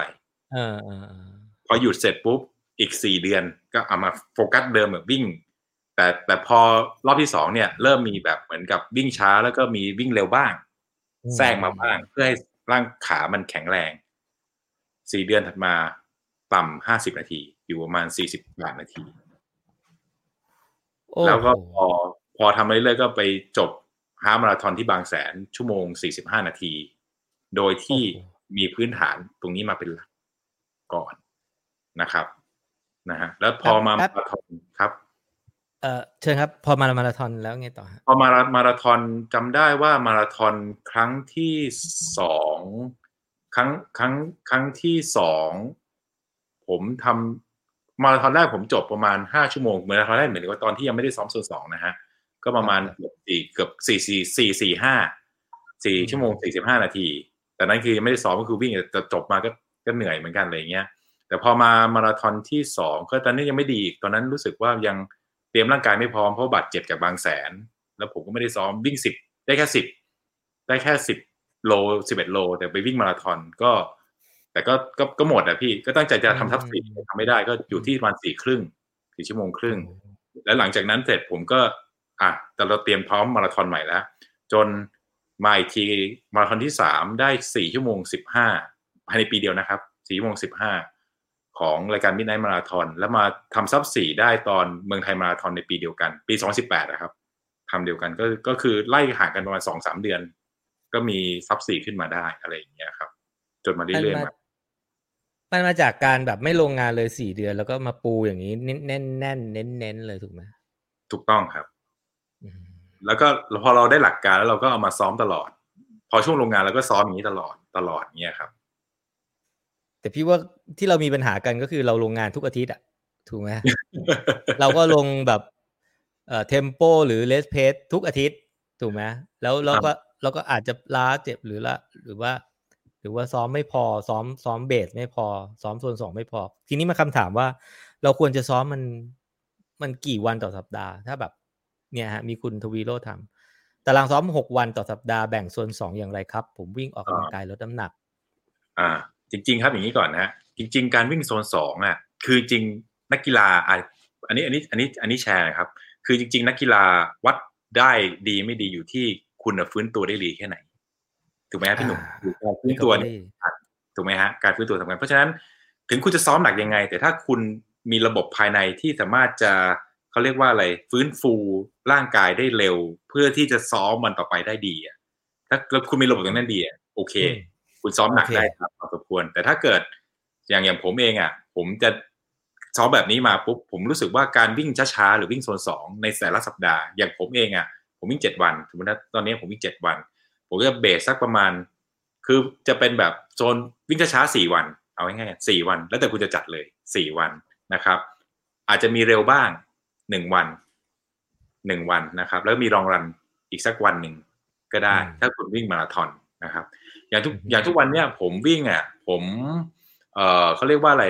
แทบเทมโปแทบไม่ได้จับ ใครจะรู้จักถ้าใครรู้จักผมอะวิ่งเร็วนี่ประมาณแบบเดือนละครั้งซ้อมเร็วเดือนละครั้งเองไม่เพราะแป๊บโซนสองก็ห้าแล้วไงก็ใช่ไหม ก็ก็ก็ใช่ครับ แต่พูดถึงว่าถ้าเราอยากจะไปอีกเนี่ย อย่างตอนเนี้ยผมก็รู้ว่าอ๋อโอเคผมต้องการคือคือเราก็จะช่วงนี้เราอาจจะยังไม่ได้แบบ มีงานลงหรืออะไรอย่างเงี้ยเราก็อาจซ้อมให้มันมีแบบร่างกายมันคุ้นให้มันชินกับความเร็วบ้างเดี๋ยวมันจะลืมอะไรเงี้ยก็เดือนละครั้ง หรือบางทีสองเดือนครั้งด้วย แต่ถ้าเกิดสมมติว่า อ่าจะต้องมีแข่งหรืออะไรเนี่ย ก็ต้องดูว่าเป้าหมายเราจะเอาอะไร เราก็ต้องซ้อมไอ้ speed work ที่มันเป็นเป้าหมายที่แข่ง เพราะฉะนั้น การที่เราจะซ้อมเอ่อเขาเรียกว่าซ้อมช้าๆบ่อยๆผมแนะนำว่าดีอืมเพราะว่าร่างกายมันได้ recovery ด้วยส่วนหนึ่งนะครับ แล้วมันไม่หนักไปอะในความคิดผมนะ คือคุณนึกออกไหมลงคอร์ดวันเว้นวันอย่างเงี้ย ผมทำไม่ได้เป็นผมทำไม่ได้ผมทำไม่ได้จริงๆจริงครับ มันจริงครับมันเอ่อครับเท่าที่เคยไปสัมภาษณ์เอ่อนักกีฬาและในระดับแบบอีลีหรือทีมชาติเนาะเหมือนที่แป๊บว่าเลยว่าเขาฟื้นตัวได้ไว คือเช้าเบา เย็นหนัก ครับวันรุ่งขึ้นเช้าเบา เย็นหนัก อันเนี้ยคือแบบนี่ซ้อมแบบโปรไงถูกไหมครับแต่ว่าหัวใจสำคัญคือ Recovery เขาอาจจะเร็วกว่าเรามาก ๆ เราอาจจะแบบช้าสลับเบาเป็นแบบวันวันเว้นวันไปเลยถูกไหมหรือใช่แบบครับสองวันเว้นวันไปเลย หรือถ้าไม่ซีเรียสก็โซนสองไปนั่นแหละ ถูกไหมโซนใช่สองครับไปเคือจริงๆการวิ่งช้าๆนี่นะพี่หนุ่มมันไม่ใช่ว่าทำให้คุณวิ่งช้าลงนะ อันนี้ผมบอกอืมจากตัวนะคืออย่างน้อยกล้ามเนื้อคุณได้ทำงานทุกวัน เหมือนเหมือนอืมกล้ามเนื้อไม่ได้ทำงานทุกวัน เพราะฉะนั้นการวิ่งช้าเนี่ย ผมว่าคุณแทรกไปเถอะในในแต่ในแต่ละในแต่ละวันหรือในในแต่ละสัปดาห์ที่คุณซ้อมอะคุณแทรกไปเลยเยอะๆผมมันมันไม่ได้ทำให้ประสิทธิภาพคุณหาย นอกจากถ้าคุณโอเค ถ้าคุณเป็นอาจจะแบบเหมือนกับวิ่งมีเป้าหมายอะไรเงี้ยณอืมณวันที่ต้องแข่งขันณวันนั้นน่ะ โอเค คุณอาจจะต้องซ้อมในเรื่องของ speed work ที่มันมันไปถึงเป้าหมายที่คุณต้องการ อันนั้นอันนั้นคุณต้องจัดในตารางของคุณนะครับ แต่ถ้าเกิดว่าเป็นในเรื่องของการวิ่งเพื่อสุขภาพ การวิ่งเพื่อรักษาเมนเทน อย่างช่วงเนี้ยไม่ได้มีกิจกรรมอืมไม่ได้มีงานลงก็การวิ่งโซนสองมันทำให้เอ่อ performance อยู่ เพราะอย่างล่าสุดผมไม่ได้แข่งใช่ไหมพี่หนุ่ม แต่ผมก็มีลองวิ่ง 10K งานเอ่อกิจกรรมที่ผมทำขึ้นอะไรเงี้ย ก็ลองวัดตัวเองปีนั้นไปทดสอบวิ่งต่ำ50นาที ก็ยังวิ่งได้อยู่45 40 46นาทีอะไรอย่างเงี้ยครับ ประมาณเนี้ยฮะทั้งที่แบบไม่ได้ซ้อมเร็วเลยเลยอะไรเงี้ยครับอืมประมาณนี้ครับมันยังอยู่ได้ เพราะฉะนั้นวิ่งช้าๆมันทำให้ keep performance ได้ด้วย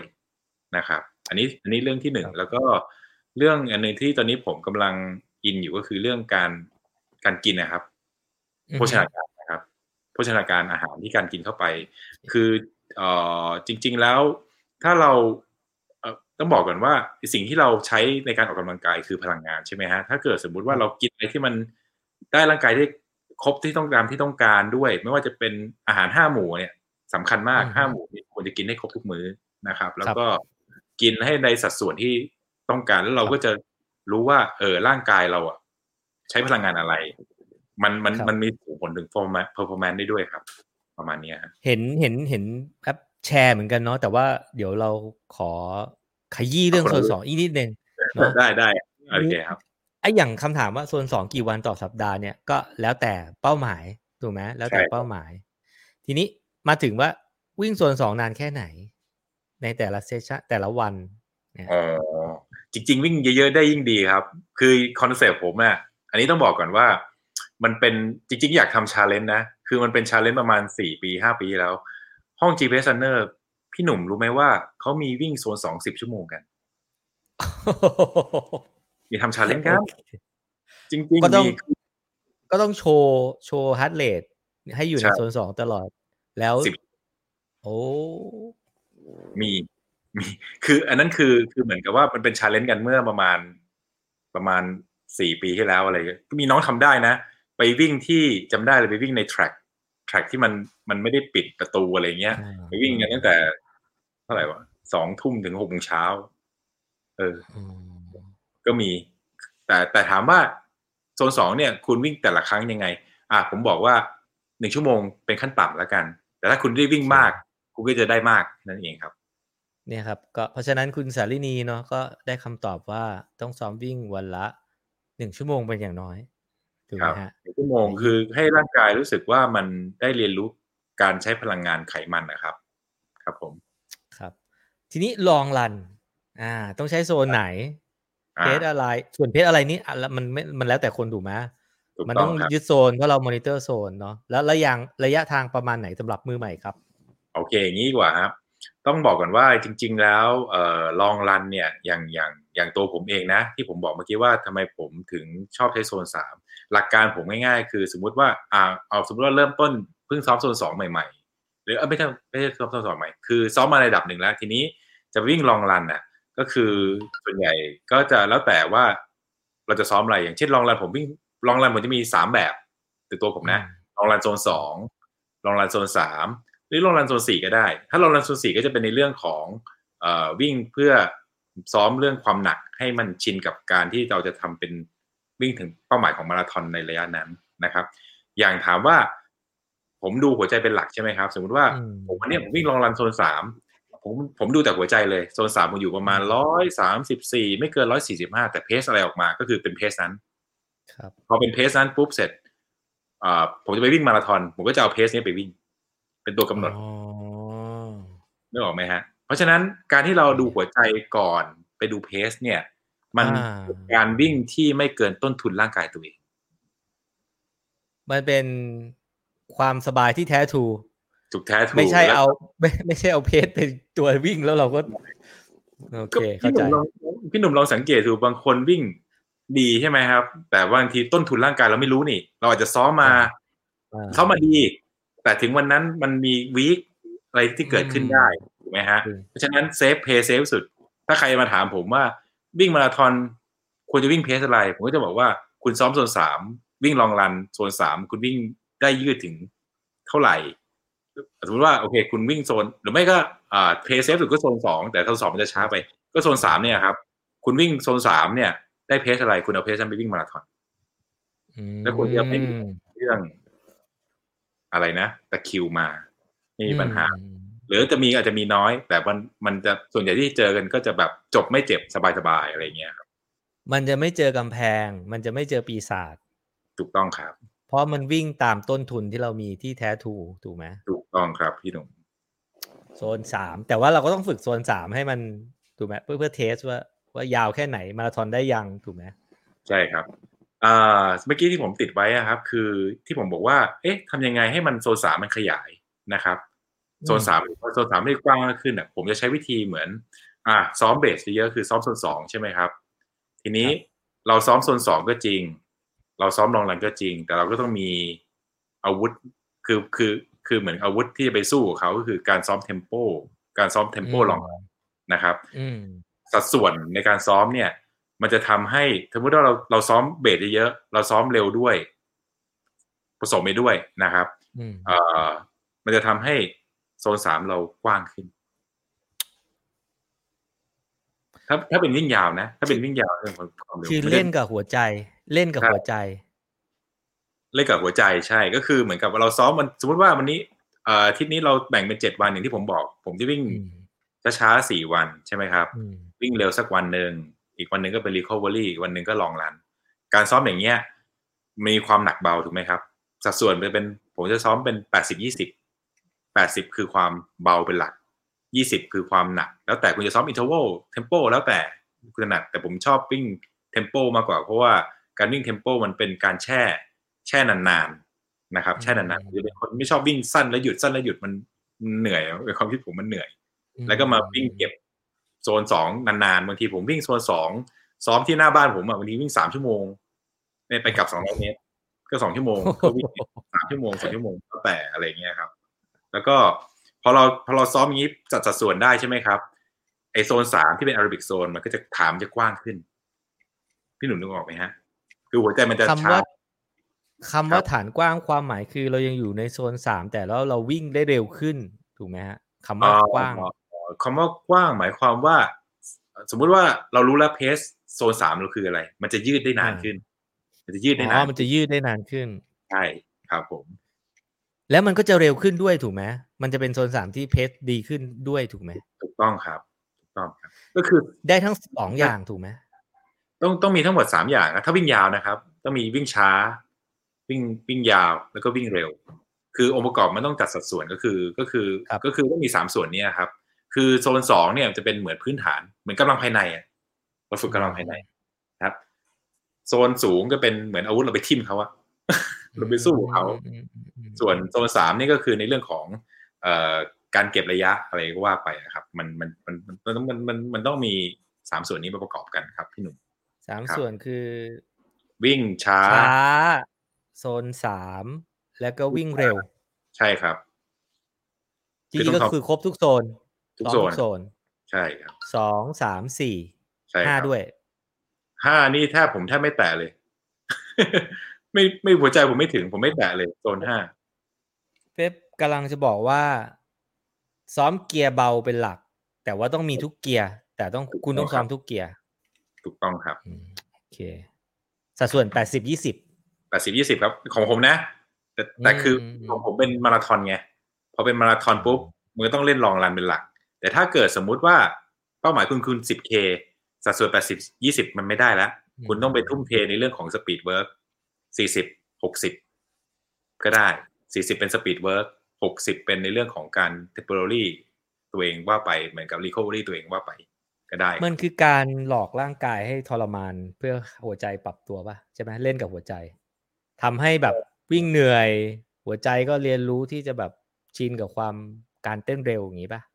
ไปถึงเรื่องเอ่อเอ่อการเปลี่ยนโซน การเปลี่ยนเกียร์อย่างเงี้ยอ๋อเล่นกับหัวใจ คือจเพื่อริงๆขยายโซน จริง ๆ เรื่องการขยเอ่อมันไม่ได้เล่นกับหัวใจครับ มันมันองค์ประกอบมันมีหลายอย่างพี่หนุ่มที่มันมีผลต่อหัวใจครับ คือครับเราวิ่ง อย่างที่ผมบอกเราวิ่งช้า เราก็จะสร้างเรื่องของกล้ามเนื้อที่มันกระตุกช้า พวกกล้ามเนื้อมัดเล็กใช่ไหมครับแต่พอเราซ้อมเร็วเนี่ยมันก็เป็นเรื่องของการสร้างกล้ามเนื้อมัดใหญ่ๆต้นขาอะไรต่างๆ พวกเนี้ยครับ เพิ่มด้วย เพราะฉะนั้นถ้าเราฝึกให้มันชินกับทั้งกล้ามเนื้อด้วยทั้งหัวใจด้วย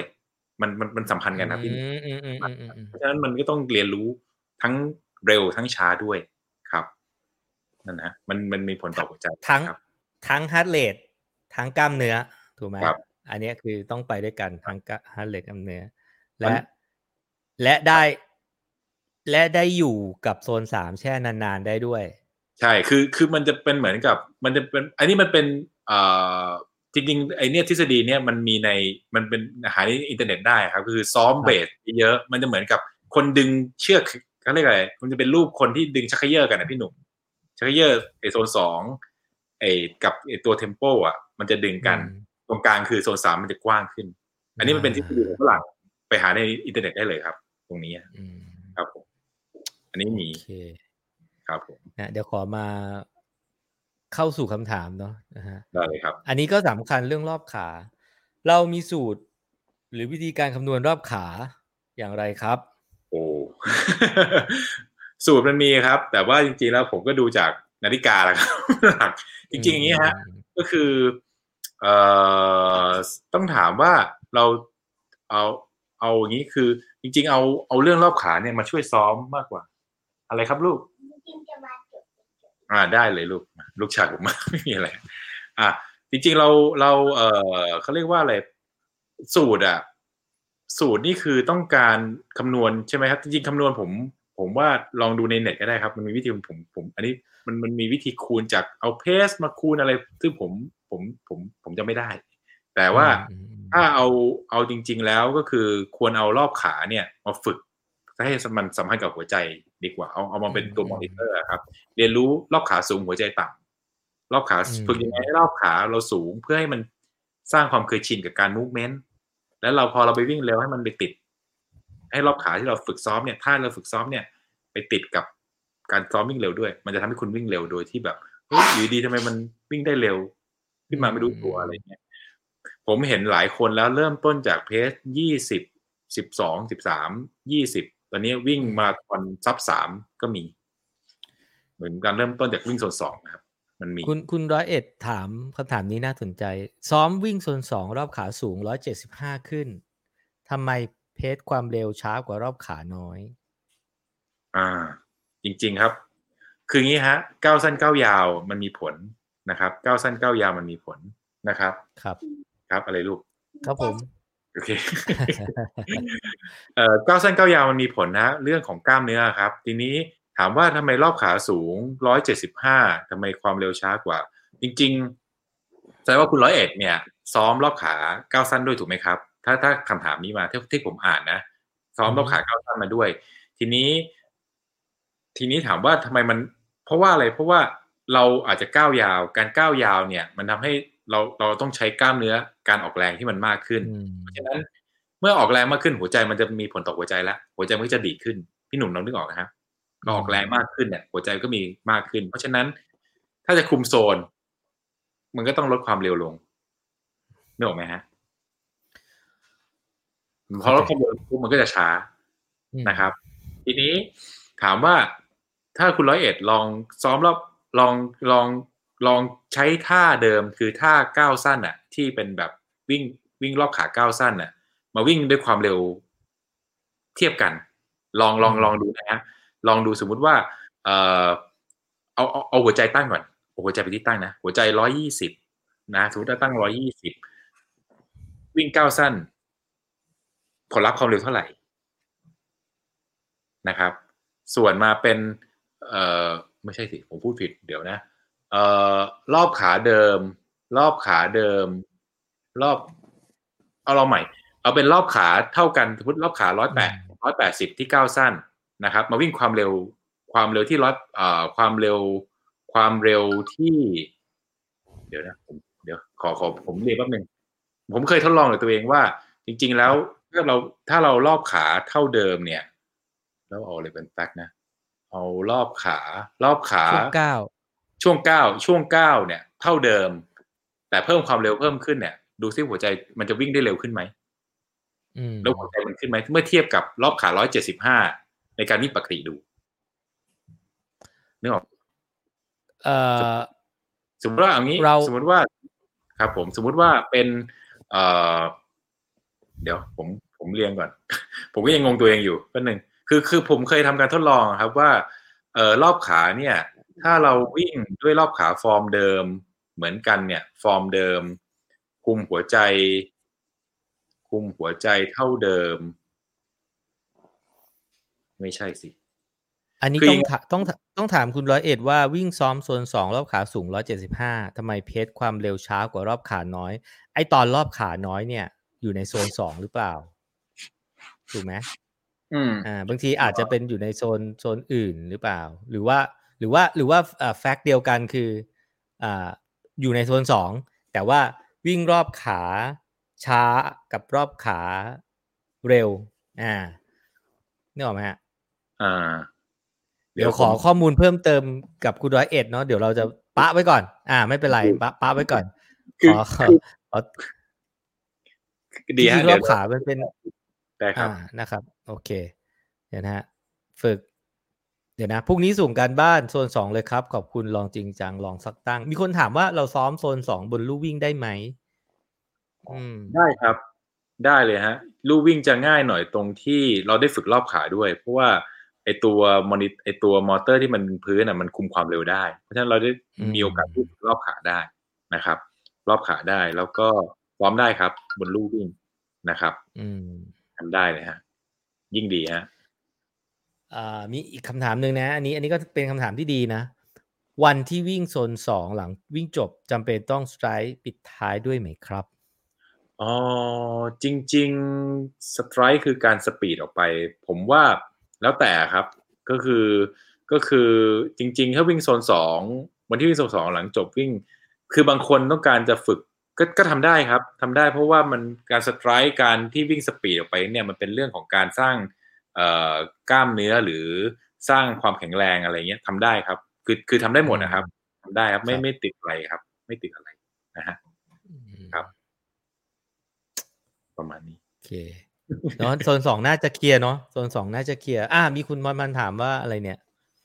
เอ่อออแนะนำเรื่องการกิน อ่า เรื่องการลดแฟตนะอยากลดพุง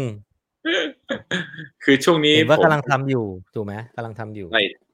คือจริงๆเอ่อเอ่อเรื่องพอดีจริง ๆ ต้องบอกตรงๆก่อนว่าผมก็วิ่งโซนสองวิ่งการใช้ไขมันเป็นพลังงานเนี่ยมาประมาณหลายปีแล้วนะครับอืมแต่ว่าพอ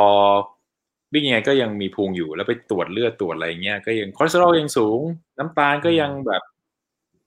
ก็ยังสูงอยู่ทั้งที่วิ่งเยอะอะไรอย่างเงี้ยครับเพราะเราไม่ได้ control เรื่องอาหาร แต่ว่าพอมาเอ่อเรียนรู้เรื่องวิธีการกินนะครับ ก็คือจัด จัดในเรื่องของอาหารที่กินเข้าไปอะไรอย่างเงี้ย ผลปรากฏว่าก็น้ำหนักมันก็ลดลงนะครับ แล้วเราก็อืมมามาในเรื่องของการสร้างกล้ามเนื้อสร้างคือเป็นคนที่สมัยก่อนคือวิ่งอย่างเดียวครับพี่หนุ่มก็คือไม่ได้สนใจในเรื่องของ weight training อะไรเลยอืมจนตอนนี้มาก็เรามา in ในเรื่องของการอะสร้างเอ่อ weight training ก็คือการสร้าง body weight อะไรเงี้ย วิดพื้น sit-up หรืออะไรเงี้ยก็ทำไปนะครับ แต่หัวใจหลักก็คือ การกินนะครับ เพราะว่าจริง ๆ แล้วสุขภาพของเราอะมันก็ก็คืออาหารที่เรากินเข้าไปมันก็เป็นพลังงานที่เราเอาออกมาใช้ถูกไหมฮะพอถ้าเรากินอาหารที่มันดี หรืออาหารที่มันเหมาะสม อย่างพี่หนุ่มคือผมก็คิดว่าเอ๊ะจริง ๆ นักกีฬาอย่างพวกที่เขาเป็นอีลีทหรืออะไรกันพี่หนุ่มเห็นอาหารที่เขาทานไหมฮะก็จะมีจัดสัดส่วนที่เป็นโภชนาการนิวทริชั่นที่เขากิน เพราะการกินอาหารที่ดีที่คุณสามารถดึงพลังงาน ไปใช้กับ กีฬาหรือกิจกรรมที่คุณเล่นได้ได้เหมาะสมถูกต้องเนี่ย ดีเนี่ยมันก็ส่งผลให้คุณ เอ่อเขาเรียกอะไรมัน เป้าหมายเหมือนการกินคือการกินคือการซ้อม การนอนคือการซ้อม อ่า อะไรอย่างเงี้ย ไม่ไม่ไม่ไม่ได้แยกว่าการซ้อมคือการไปวิ่งนะ แต่ว่าหมายถึงว่าชีวิตทั้งองค์รวมทุกอย่าง ตื่นนอน กินคือการซ้อม ใช่ครับ ใช่ฮะ ก็คือพอตอนหลังผมเมื่อมาเริ่มสนใจกับการกินเอ่อ บริหารการกินดีกว่า เพราะว่าอืมตอนแรกที่ผมผมเขียนในเพจผมอะผมจะบอกว่าจริง ๆ การพัฒนาการวิ่งเนี่ยมันก็จะมีในเรื่องของการสร้างเอ่อ endurance พื้นฐานก็คือการวิ่งช้าๆนะครับ strength ก็คือการสร้างซ้อม speed work ก็คือพวกวิ่งเร็วอะไรเงี้ยอืมแล้ว stretching ก็คือการยืดเหยียดเพื่อให้กล้ามเนื้อคลาย แต่ผมก็จะเพิ่มอีกอันหนึงคือ nutrition โภชนาการมาเพิ่มด้วยนะครับ ตอนนี้คือคือคือเพิ่มมาอีกเรื่องหนึ่ง คือการกินพอตอนตอนช่วงอะต้องบอกก่อนตอนช่วงโควิดเนี่ยมันเราไม่ได้ทำอะไร แล้วเราก็มีรู้จักรุ่นพี่ที่โรงเรียนนะครับ ชื่อพี่ซุ้งอืมแกก็มาคุยเรื่องกัน แล้วผมก็เฮ้ยจริง ๆแล้ว เราวิ่งโซนสองดีกว่า เราวิ่งด้วยการใช้ไขมันเป็นพลังงาน แต่ทำไมเรายังมีพุงทำไมเราไม่ลงอะไรอย่างเงี้ยเขาก็เลยมาแชร์ว่าจริง ๆ แล้วเอ่อนอกจากการเอ่อคุณจะออกกำลังกายแล้วจริง ๆ ร่างกายอะเราอะ ปกติโดยธรรมชาติ พี่หนุ่มจะเดิน พี่หนุ่มจะทำกิจกรรมอะไรร่างกายมันใช้แฟตเป็นพลังงาน โดยพื้นฐานอยู่แล้วไขมันเป็นพลังงานอยู่แล้ว แต่ว่าการที่เราจะเอาแฟตออกมาใช้ให้หมดอะมันมีวิธีคือการกินนะ คือคุณกินอาหารเข้าไปอะเอ่อมันจะมีในเรื่องของกระทบกับอ่าทั้งระดับฮอร์โมนในร่างกาย ถ้ากินอาหารที่ดีเนี่ย มันก็จะช่วยในเรื่องของการดึงไขมันที่มันสะสมอยู่ในช่องท้อง คือคือต้องบอกว่าร่างกายเราอะ มันมีพลังมันมีไขมันทั่วตัวอยู่แล้วล่ะ แต่จุดใหญ่สุดคือช่องท้องเพราะมันเป็นแหล่งพลังงานสุดท้ายที่เขาเรียกว่าที่เขาเรียกว่ามัน ถ้าพี่หนุ่มไม่กินข้าวเจ็ดวันอะพี่หนุ่มก็อยู่ได้ เพราะมันจะดึงไขมันจากคือช่องท้องใช้คือร่างกายมันห่วงไอ้ตรงนี้มากที่สุดแล้วอะเพราะมันเป็นคือโหมด survival ใช่ไหมถูกต้องครับโหมดติดถ้ำเลยใช่ไหมไอ้ตรงเนี้ยใช่ครับ พี่หนุ่มสังเกตดูว่าคือกินเข้าไปปุ๊บอะร่างกายมันไปเก็บที่แรกคือท้องก่อนเออ แต่ถ้าพี่หนุ่มกินเข้าไปอีก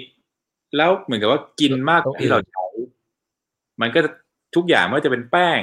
โปรตีน ไขมัน มันก็จะทานฟอร์มมาเก็บเป็นรูปของไขมัน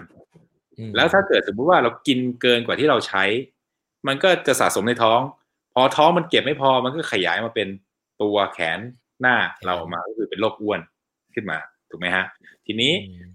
จะดึงยังไงมาใช้ถึงผมวิ่ง มันก็ดึงในตัวตามผิวหนังตามอะไรออกมาหมด แต่พุงเนี่ยมันยังอยู่แล้วจะออกยังไง ก็ต้องมาบริหารการกิน โดยการที่อาหารกินให้ถูกวิธี สังเกตง่าย ๆ ว่าอาหารที่เรากินทุกวัน อันนี้อันนี้คุยได้ใช่ไหมฮะไม่ได้เกี่ยวกับได้ได้อาหารที่เรากินทุกวันเนี่ย มันจะเป็นเรื่องของแป้งกับไขมันเป็นหลักที่หนุ่มสังเกตดูอาหารที่กินเนี่ยข้าข้าววของไข่เจียว น้ำมันน้ำมันที่ทอด ใช่ สิ่งที่เราขาดก็คืออะไร โปรตีน วิตามินเกลือแร่ ผักผลไม้ อ่า วิตามินเกลือแร่คือผักผลไม้นะครับ สิ่งที่เราขาดอยู่สามตัวนี้ เราจะกินแต่แป้งกับไขมันเป็นหลัก ซึ่งถามว่าเราเราสไตล์คนไทยอะเรากินยังไงขอให้มันอิ่ม ก็กินแป้งมันก็อิ่ม กินกินอะไรมันมาให้มันขอให้มันอิ่มไว้ก่อน ซึ่งสารอาหารไม่ได้ครบถ้วนอืมการที่เรากินอาหารสารอาหารได้ครบถ้วนในแต่ละมื้อเนี่ย มันจะทำช่วยในเรื่องของการดึงไอ้ไขมันสะสมที่มันอยู่ในตับที่มันอยู่ในท้องออกมาใช้ มันจะมีฮอร์โมนตัวหนึงที่ไปช่วยให้มันดึงออกมาใช้ อันนี้อันนี้อันนี้อันนี้แชร์เป็นไอเดียนะครับ กินอาหารที่ครบห้าห้าหมู่นะครับ แล้วก็เอ่อพยายามกินให้ได้ในสัดส่วนที่ร่างกายใช้ต่อวัน อย่าเกินมันอืมนะครับมก็คือมันจะมีสูตรในการคำนวณว่าวันหนึ่งอะถ้าน้ำหนักเท่านี้ในความสูงเท่านี้ ควรจะกินแป้งสารอาหารนะครับ ไม่ใช่ไม่ใช่ไม่ใช่ไม่ใช่น้ำหนักนะครับอืมแป้งกี่กรัมเอ่อ โปรตีนเนี่ยสำคัญโปรตีนนี่ต้องกินประมาณสารอาหารเนี่ย ถ้าคนที่ไม่ออกกำลังกายก็อัตราส่วนคือหนึ่งกรัมหนึ่งสารอาหารโปรตีนหนึ่งกรัมต่อหนึ่งน้ำหนักตัวอืมต้องกินให้ถึงนะครับ แต่ถ้าใครออกกำลังกายหรือสร้างกล้ามเนื้อก็เป็นหนึ่งจุดห้าเท่าของน้ำหนักตัวหรือสองก็ได้นะครับถ้าออกกำลังกายให้มันไปชดเชยในส่วนของที่เราสูญเสียไปนะครับตัวกินต้องกินให้ถึงนะครับ ส่วน ไขมันเนี่ยก็อยากกินเกินในสัดส่วนที่ถ้าเทียบกับน้ำหนักตัวคือเอาน้ำหนักตัวคูณ 0.3 ไป น้ำหนักตัวเราอืมคูณ 0.3 นั่นคือกรัม แต่แต่ไขมันไม่ต้องไปวอรี่ฮะ ก็คือมันมันมีอยู่แล้วล่ะ ถ้าเรากินแฝงไว้อยู่แล้วมันแฝงมาอยู่แล้วนะครับ แล้วก็วิตามินเกลือแร่เนี่ยจะยากหน่อยตรงที่ว่า คุณต้องกินในปริมาณที่เยอะ ผักอืมบางทีต้องกินเป็นกรัมซึ่งมันก็ยากเราก็ต้องหานิวทริชั่นมาชดเชย ในการกินให้มันให้มันได้ครบทุกทั้งห้าหมู่ ถ้าคุณกินได้ครบห้าหมู่เนี่ยมันก็จะช่วยในเรื่องของการดึงไอ้พลังงานไขมันที่มันสะสมอยู่ใน ในร่างกายเราออกมาใช้อีกได้ด้วย อันนี้อันนี้เสริมนะครับเสริมนิดนึงนะครับแต่ใครที่อยากจะรู้เดี๋ยวไว้ค่อยคุยกันนอกรอบแล้วกันในเพจเพราะว่าเราไม่ก็ได้ครับ เดี๋ยววันนั้นมาคุยกันอีกทีได้ฮะอันนี้อันนี้ไม่รู้ไม่รู้แป๊บจะตอบได้ไหมทำไมนักกีฬาเทรลยาวๆในเรส กินอาหารไม่ค่อยดี เช่นน้ำอัดลมบะหมี่เราต้องซ้อมกินก่อนไหม หรือวันแข่งกินอะไรก็ได้ครับอันนี้พอตอบได้ไหม จริง ๆ อย่างนี้ฮะ เออแต่อันนี้ต้องบอกก่อนนะ คือหรือพี่ก็มีคำตอบของพี่ หรือพี่ก็มีคำตอบของพี่เดี๋ยวให้แป๊บจริงจริงๆอะครับ คือคือในสนามแข่งถ้าสมมุติว่าเราเราเตรียมตัวทางถ้าพูดเป็นนักกีฬาถ้าจริง ๆอะมันต้องอืมคือคือคือ ถ้าคุณสามารถเตรียมอะไรที่เป็นของตัวเองได้อะคุณเตรียมไปเลยนะครับอืมแต่ถ้ามันไม่ได้จริง ๆ มันต้องกิน ก็กินนะครับ กินไปเถอะดังนั้นเดี๋ยวถึงว่าในในเรสอะครับ ในเรสครับก็คือ ถามว่าดีไหมมัน มันก็มันก็ไม่ค่อยดีอะครับ แต่ว่าพูดถึงในบางอาหารบางอย่างอะแต่ว่าครับเพื่อพลังงานที่เราต้องใช้ในการแข่งอะเราเราก็กินไปอะไรอย่างเงี้ยครับพี่หนุ่มในความคิดผมนะ แต่ถ้าเกิดคือคือนักกีฬาครับผม คือนิยามของอาหารดีไม่ดีเรา ในในในส่วนตัวไม่ได้มองว่า ไอ้นี้คือดีไม่ดี หมายถึงคว่ารับถ้ากินมากมันก็จะไม่ดีถูกไหมถ้ากินน้อยอยู่ในกินที่เหมาะสมถูกไหมแต่เพอเอิญในเลสอย่างเงี้ยยกตัวอย่างก็ได้พวกน้ำอัดลมเนี่ยเวลาเราวิ่งเข้าเข้าสเตชันเนี่ย มันครับมันน้ำตาลมันแคลอรี่มันสูงมากครับมันมันทำให้สดชื่นหรืออะไรก็ตาม แล้วมันมันทำให้ไปต่อได้ในเลสนะ แต่หมายความแต่หมายความว่า นอนดูหนังอยู่บ้านไปซ้อมกินอย่างนั้นก็ไม่ได้นะถูกไหมถูกต้องถู กต้องก็ออัย่านงนี้ที่ต้องอย่างที่พี่หนุ่มพูดเลยถูกครับ คือจริง ๆแล้วเอ่อในเรสอะมันมันเราก็ไม่รู้ถ้าเราเตรียมของมาไม่ได้ครบในสิ่งที่เราพูดถึงอาหารนะฮะเราก็กินในส่วนที่เออทำให้เราที่สามารถจะลุยในสนามต่อได้ผมว่ามันน่าจะดีกว่านะครับ มันก็มันก็ดีอะครับผมอ่า ขอทักทายแฟนคลับจากนิวยอร์กหน่อยนะฮะแซคครับแซคยังไงแซคแซคสบายเอ่ดีอ แซคเอ่อเขย่าอยู่เปล่าหรือว่าเขย่าอยู่หรือว่าไปวิ่งบ้างยังแซคนะฮะเออเป็นไงบ้างที่นิวยอร์กนะฮะ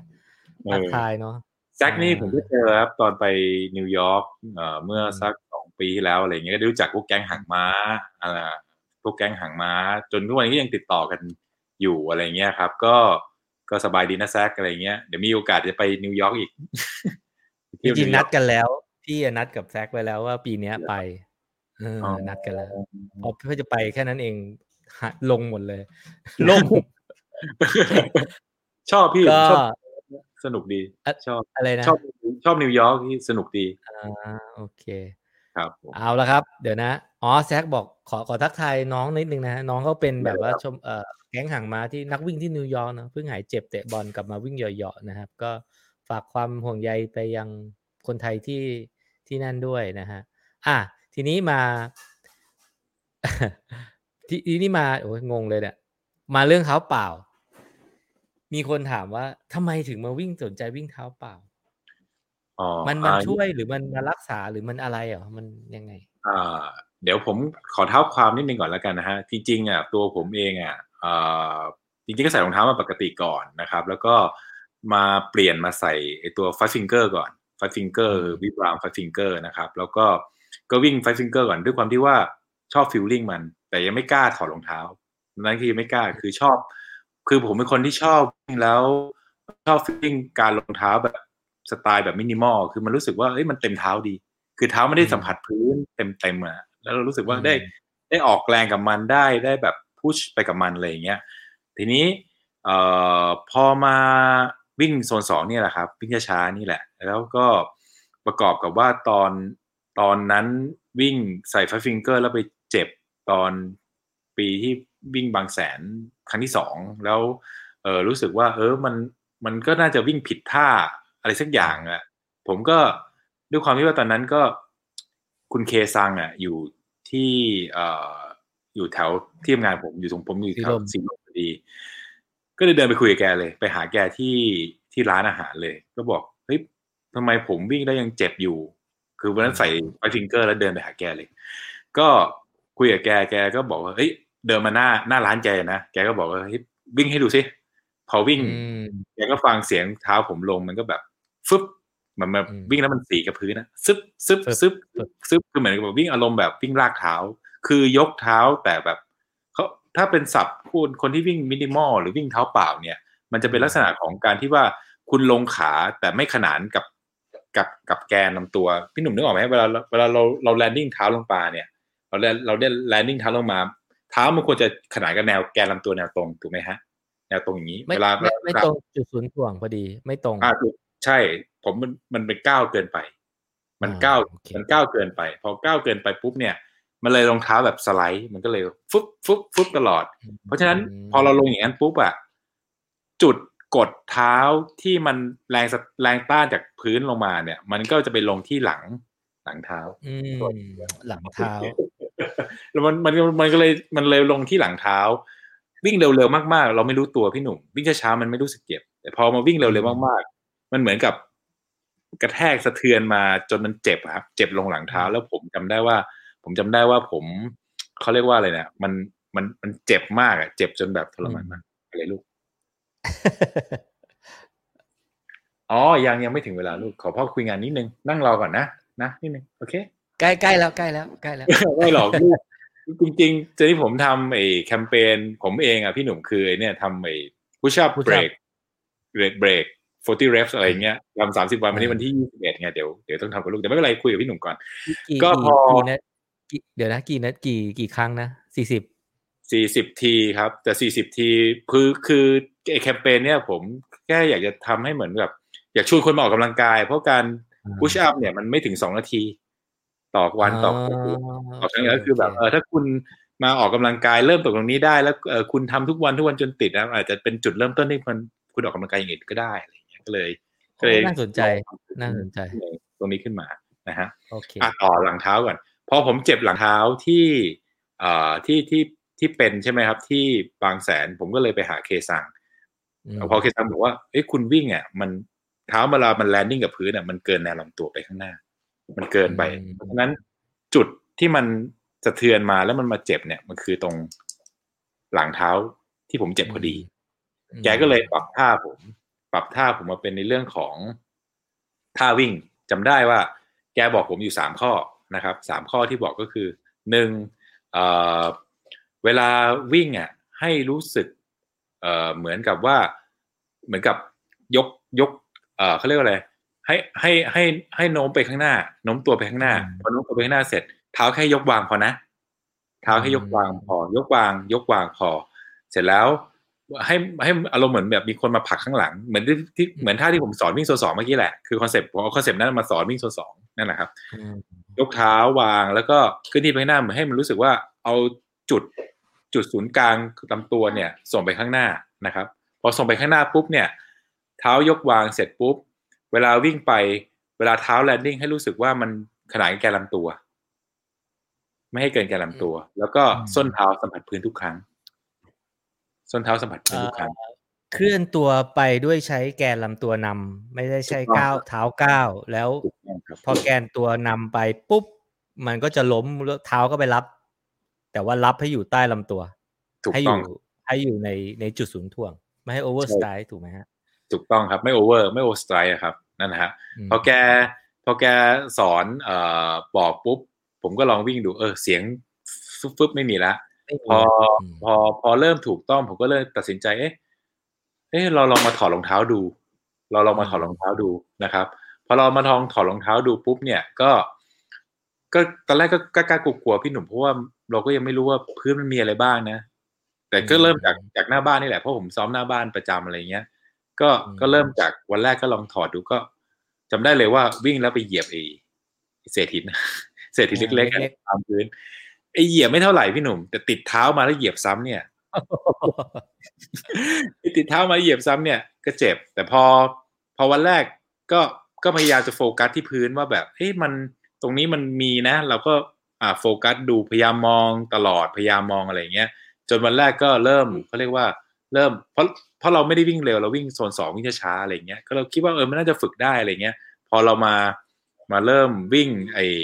อ่าอ่าถอดรองเท้าวิ่งแล้วก็วิ่งรอบๆไปเงี้ยก็ วันแรกก็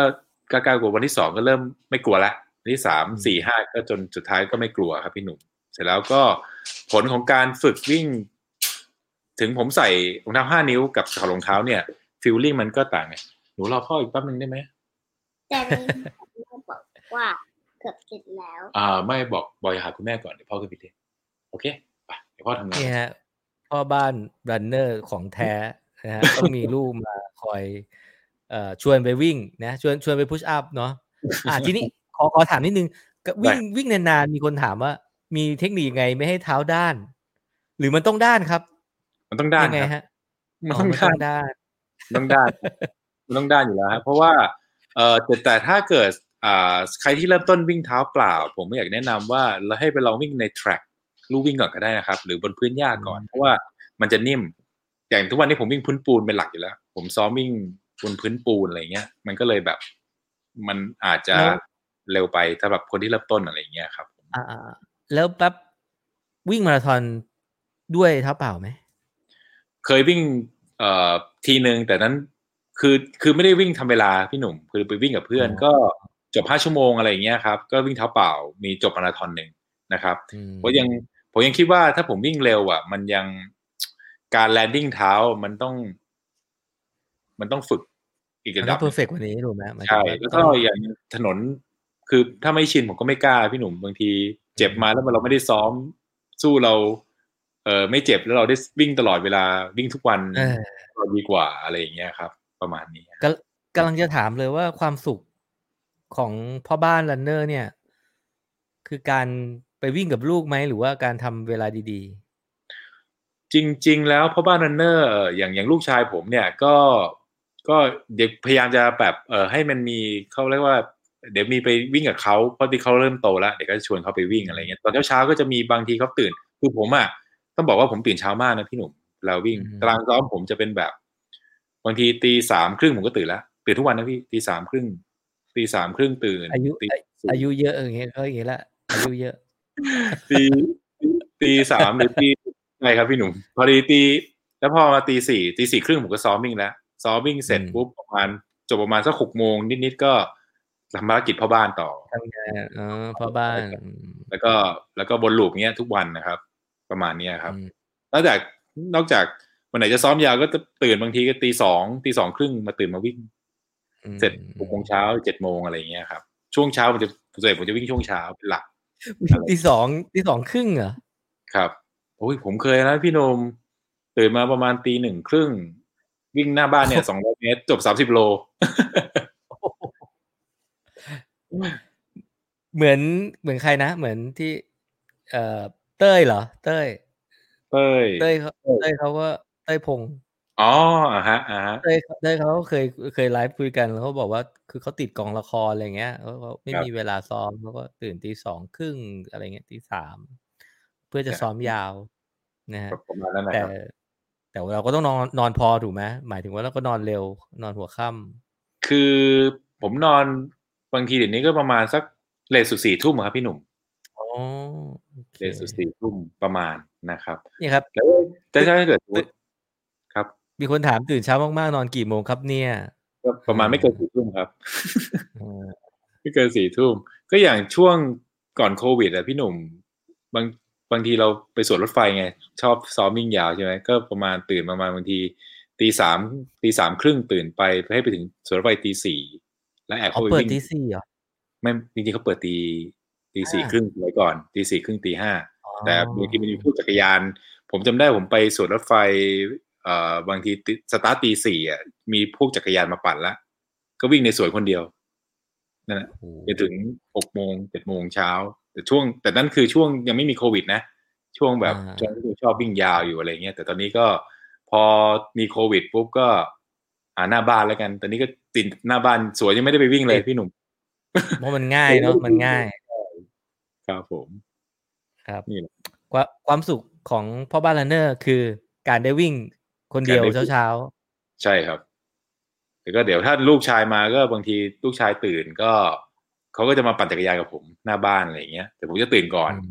ตื่นก่อนไปวิ่งให้เสร็จก่อนอะไรอย่างเงี้ยครับ ประมาณนี้ ถ้าลูกชายตื่นก็จะวิ่งกับเขาครึ่งชั่วโมงอะไรอย่างเงี้ยครับ ตอนๆเช้า อืมมีคุณพรพันธ์บอก ป้ายยารองเท้าหน่อยค่ะเขาวิ่งเท้าเปล่าเขาไม่ป้ายยาไม่ได้ใช่ไหมหรือว่าป้ายได้ด้วย ก็ใช้อยู่ถูกไหมเห็นอยู่อ่าเอางี้พี่นี่อาจารย์รู้จักกันพี่พี่แสนพี่แสนเอ่อก็เดี๋ยวเอ่อจริง ๆ ก็ถ้าอยากลองก็ลองเป็นพวกมินิมอลดูก็ได้นะครับ การฝึกอืมเท้าเปล่าหรือการใส่ FiveFingers เนี่ย มันมีข้อดีอย่างหนึ่งก็คือ เอ่อฝ่าเท้าเราอะครับ ฝ่าเท้าเราอะมันมีกล้ามเนื้อ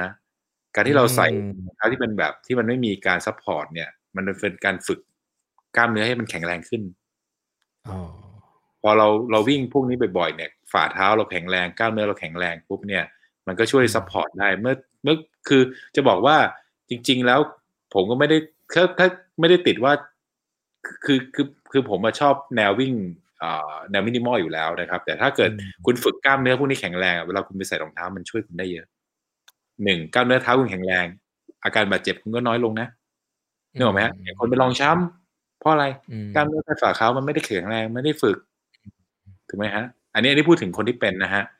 ก็เลยเขาถึงบอกว่าเออบางทีคุณถอดรองเท้า บางคนเห็นไหมศาสตร์บางคนที่เขาแบบเอ่อที่เป็นอาจารย์หรือเป็นเป็นพวกคนที่สอนเขาบอก คุณลองถอดรองเท้าวิ่งดู เพื่อที่จะให้อืมพวกนี้มันได้ใช้ทำงานบ้าง ถ้ามันทำงานเนี่ย มันจะทำให้คุณแบบ เออเท้าคุณแข็งแรงขึ้น แล้วก็ช่วย เรื่องหลาย ๆ อย่างด้วยอะไรอย่างเงี้ยครับเรื่องเท้าด้วยด้วย ฟังแป๊บแล้วแบบรู้สึกว่าพรุ่งนี้อยากจะไปวิ่งโซนสองจ็อกสบายๆเพลินๆบางดีทีก็ครับอยากจะวิ่งเท้าเปล่าบ้างอะไรเงี้ย มันก็มันก็เป็นความสุขง่าย ๆ เนาะก็ใช่ครับใครอยากเอ่อเรียนรู้เพิ่มเติมเนาะเข้าไปที่พ่อบ้าน runner เนาะครับแบบนี้ running ได้เลยครับ มาคุยกับผมเด็ดได้ฮะแล้วก็มีอะไรแลกเปลี่ยนกันแล้วกันนะเพราะว่าจริง ๆ แล้วผมก็ ไอสิ่งที่ผมแชร์หรือเขียนอะไรเงี้ยมันก็เป็นสิ่งที่ผมอาจจะ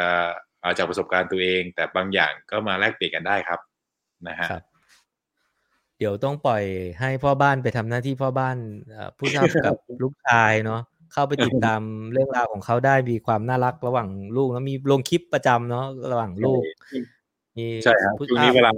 ไปมีพุชอัพคือ อันนี้อันนี้อันนี้อันนี้อันนี้ลองแชร์แล้วกันนะครับเผื่อ ใครสนใจจริงๆ การออกกำลังกาย มันก็เริ่มต้นจากอะไรก็ได้ครับ แต่ขอให้คุณมีเริ่มต้นแล้วมีความสม่ำเสมอ ไม่ว่าคุณจะวิ่งก็ได้ คุณจะวิ่งแบบช้าๆเงี้ย แต่ขอให้คุณมีความสม่ำเสมอเนี่ยหนึ่งคุณได้สุขภาพแล้ว สุขภาพคุณดีครับสองคุณจะได้จะได้เรื่องของ performance แถมมาด้วยนะครับ อาจจะเริ่มจากกิจกรรมอื่น ถ้าคุณไม่ได้วิ่งก็อ่า push up หรืออะไรก็ได้ที่คุณเริ่มทำเล็กๆน้อยๆแล้ว คุณทำให้มันติดทุกวันนะครับ มันจะมีทฤษฎี ที่เขาบอกทำต่อเนื่องกัน 21 วันแล้วมันจะกลายเป็นความเคยชิน อันนี้ก็คือมันเป็นมันเป็นความจริงนะครับ คือคือคุณทำให้มันบ่อยๆเนี่ย มันจะกลายจากอืมจากสิ่งที่คุณต้องต้องอยากต้องทำมากลายเป็นคุณเฮ้ยชอบมันแล้วอยากทำกับมันทำใช่ครับผม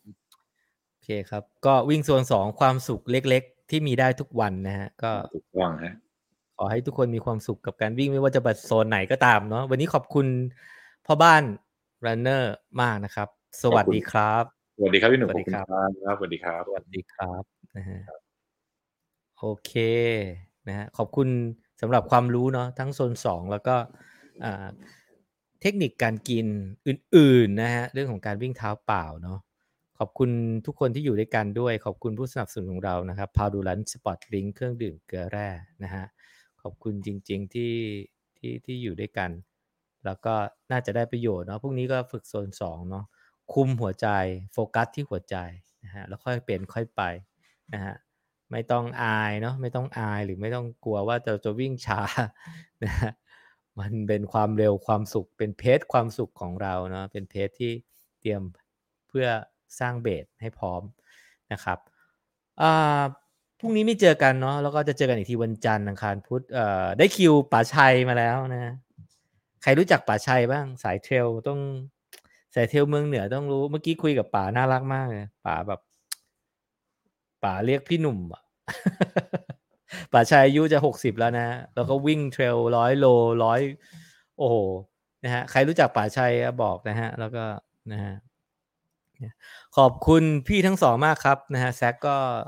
เบิร์นไขมันเนาะแซกเหมือนพี่ก็เหมือนกันนะฮะ แล้วเดี๋ยวเราจะเจอกันที่ที่นั่นนะ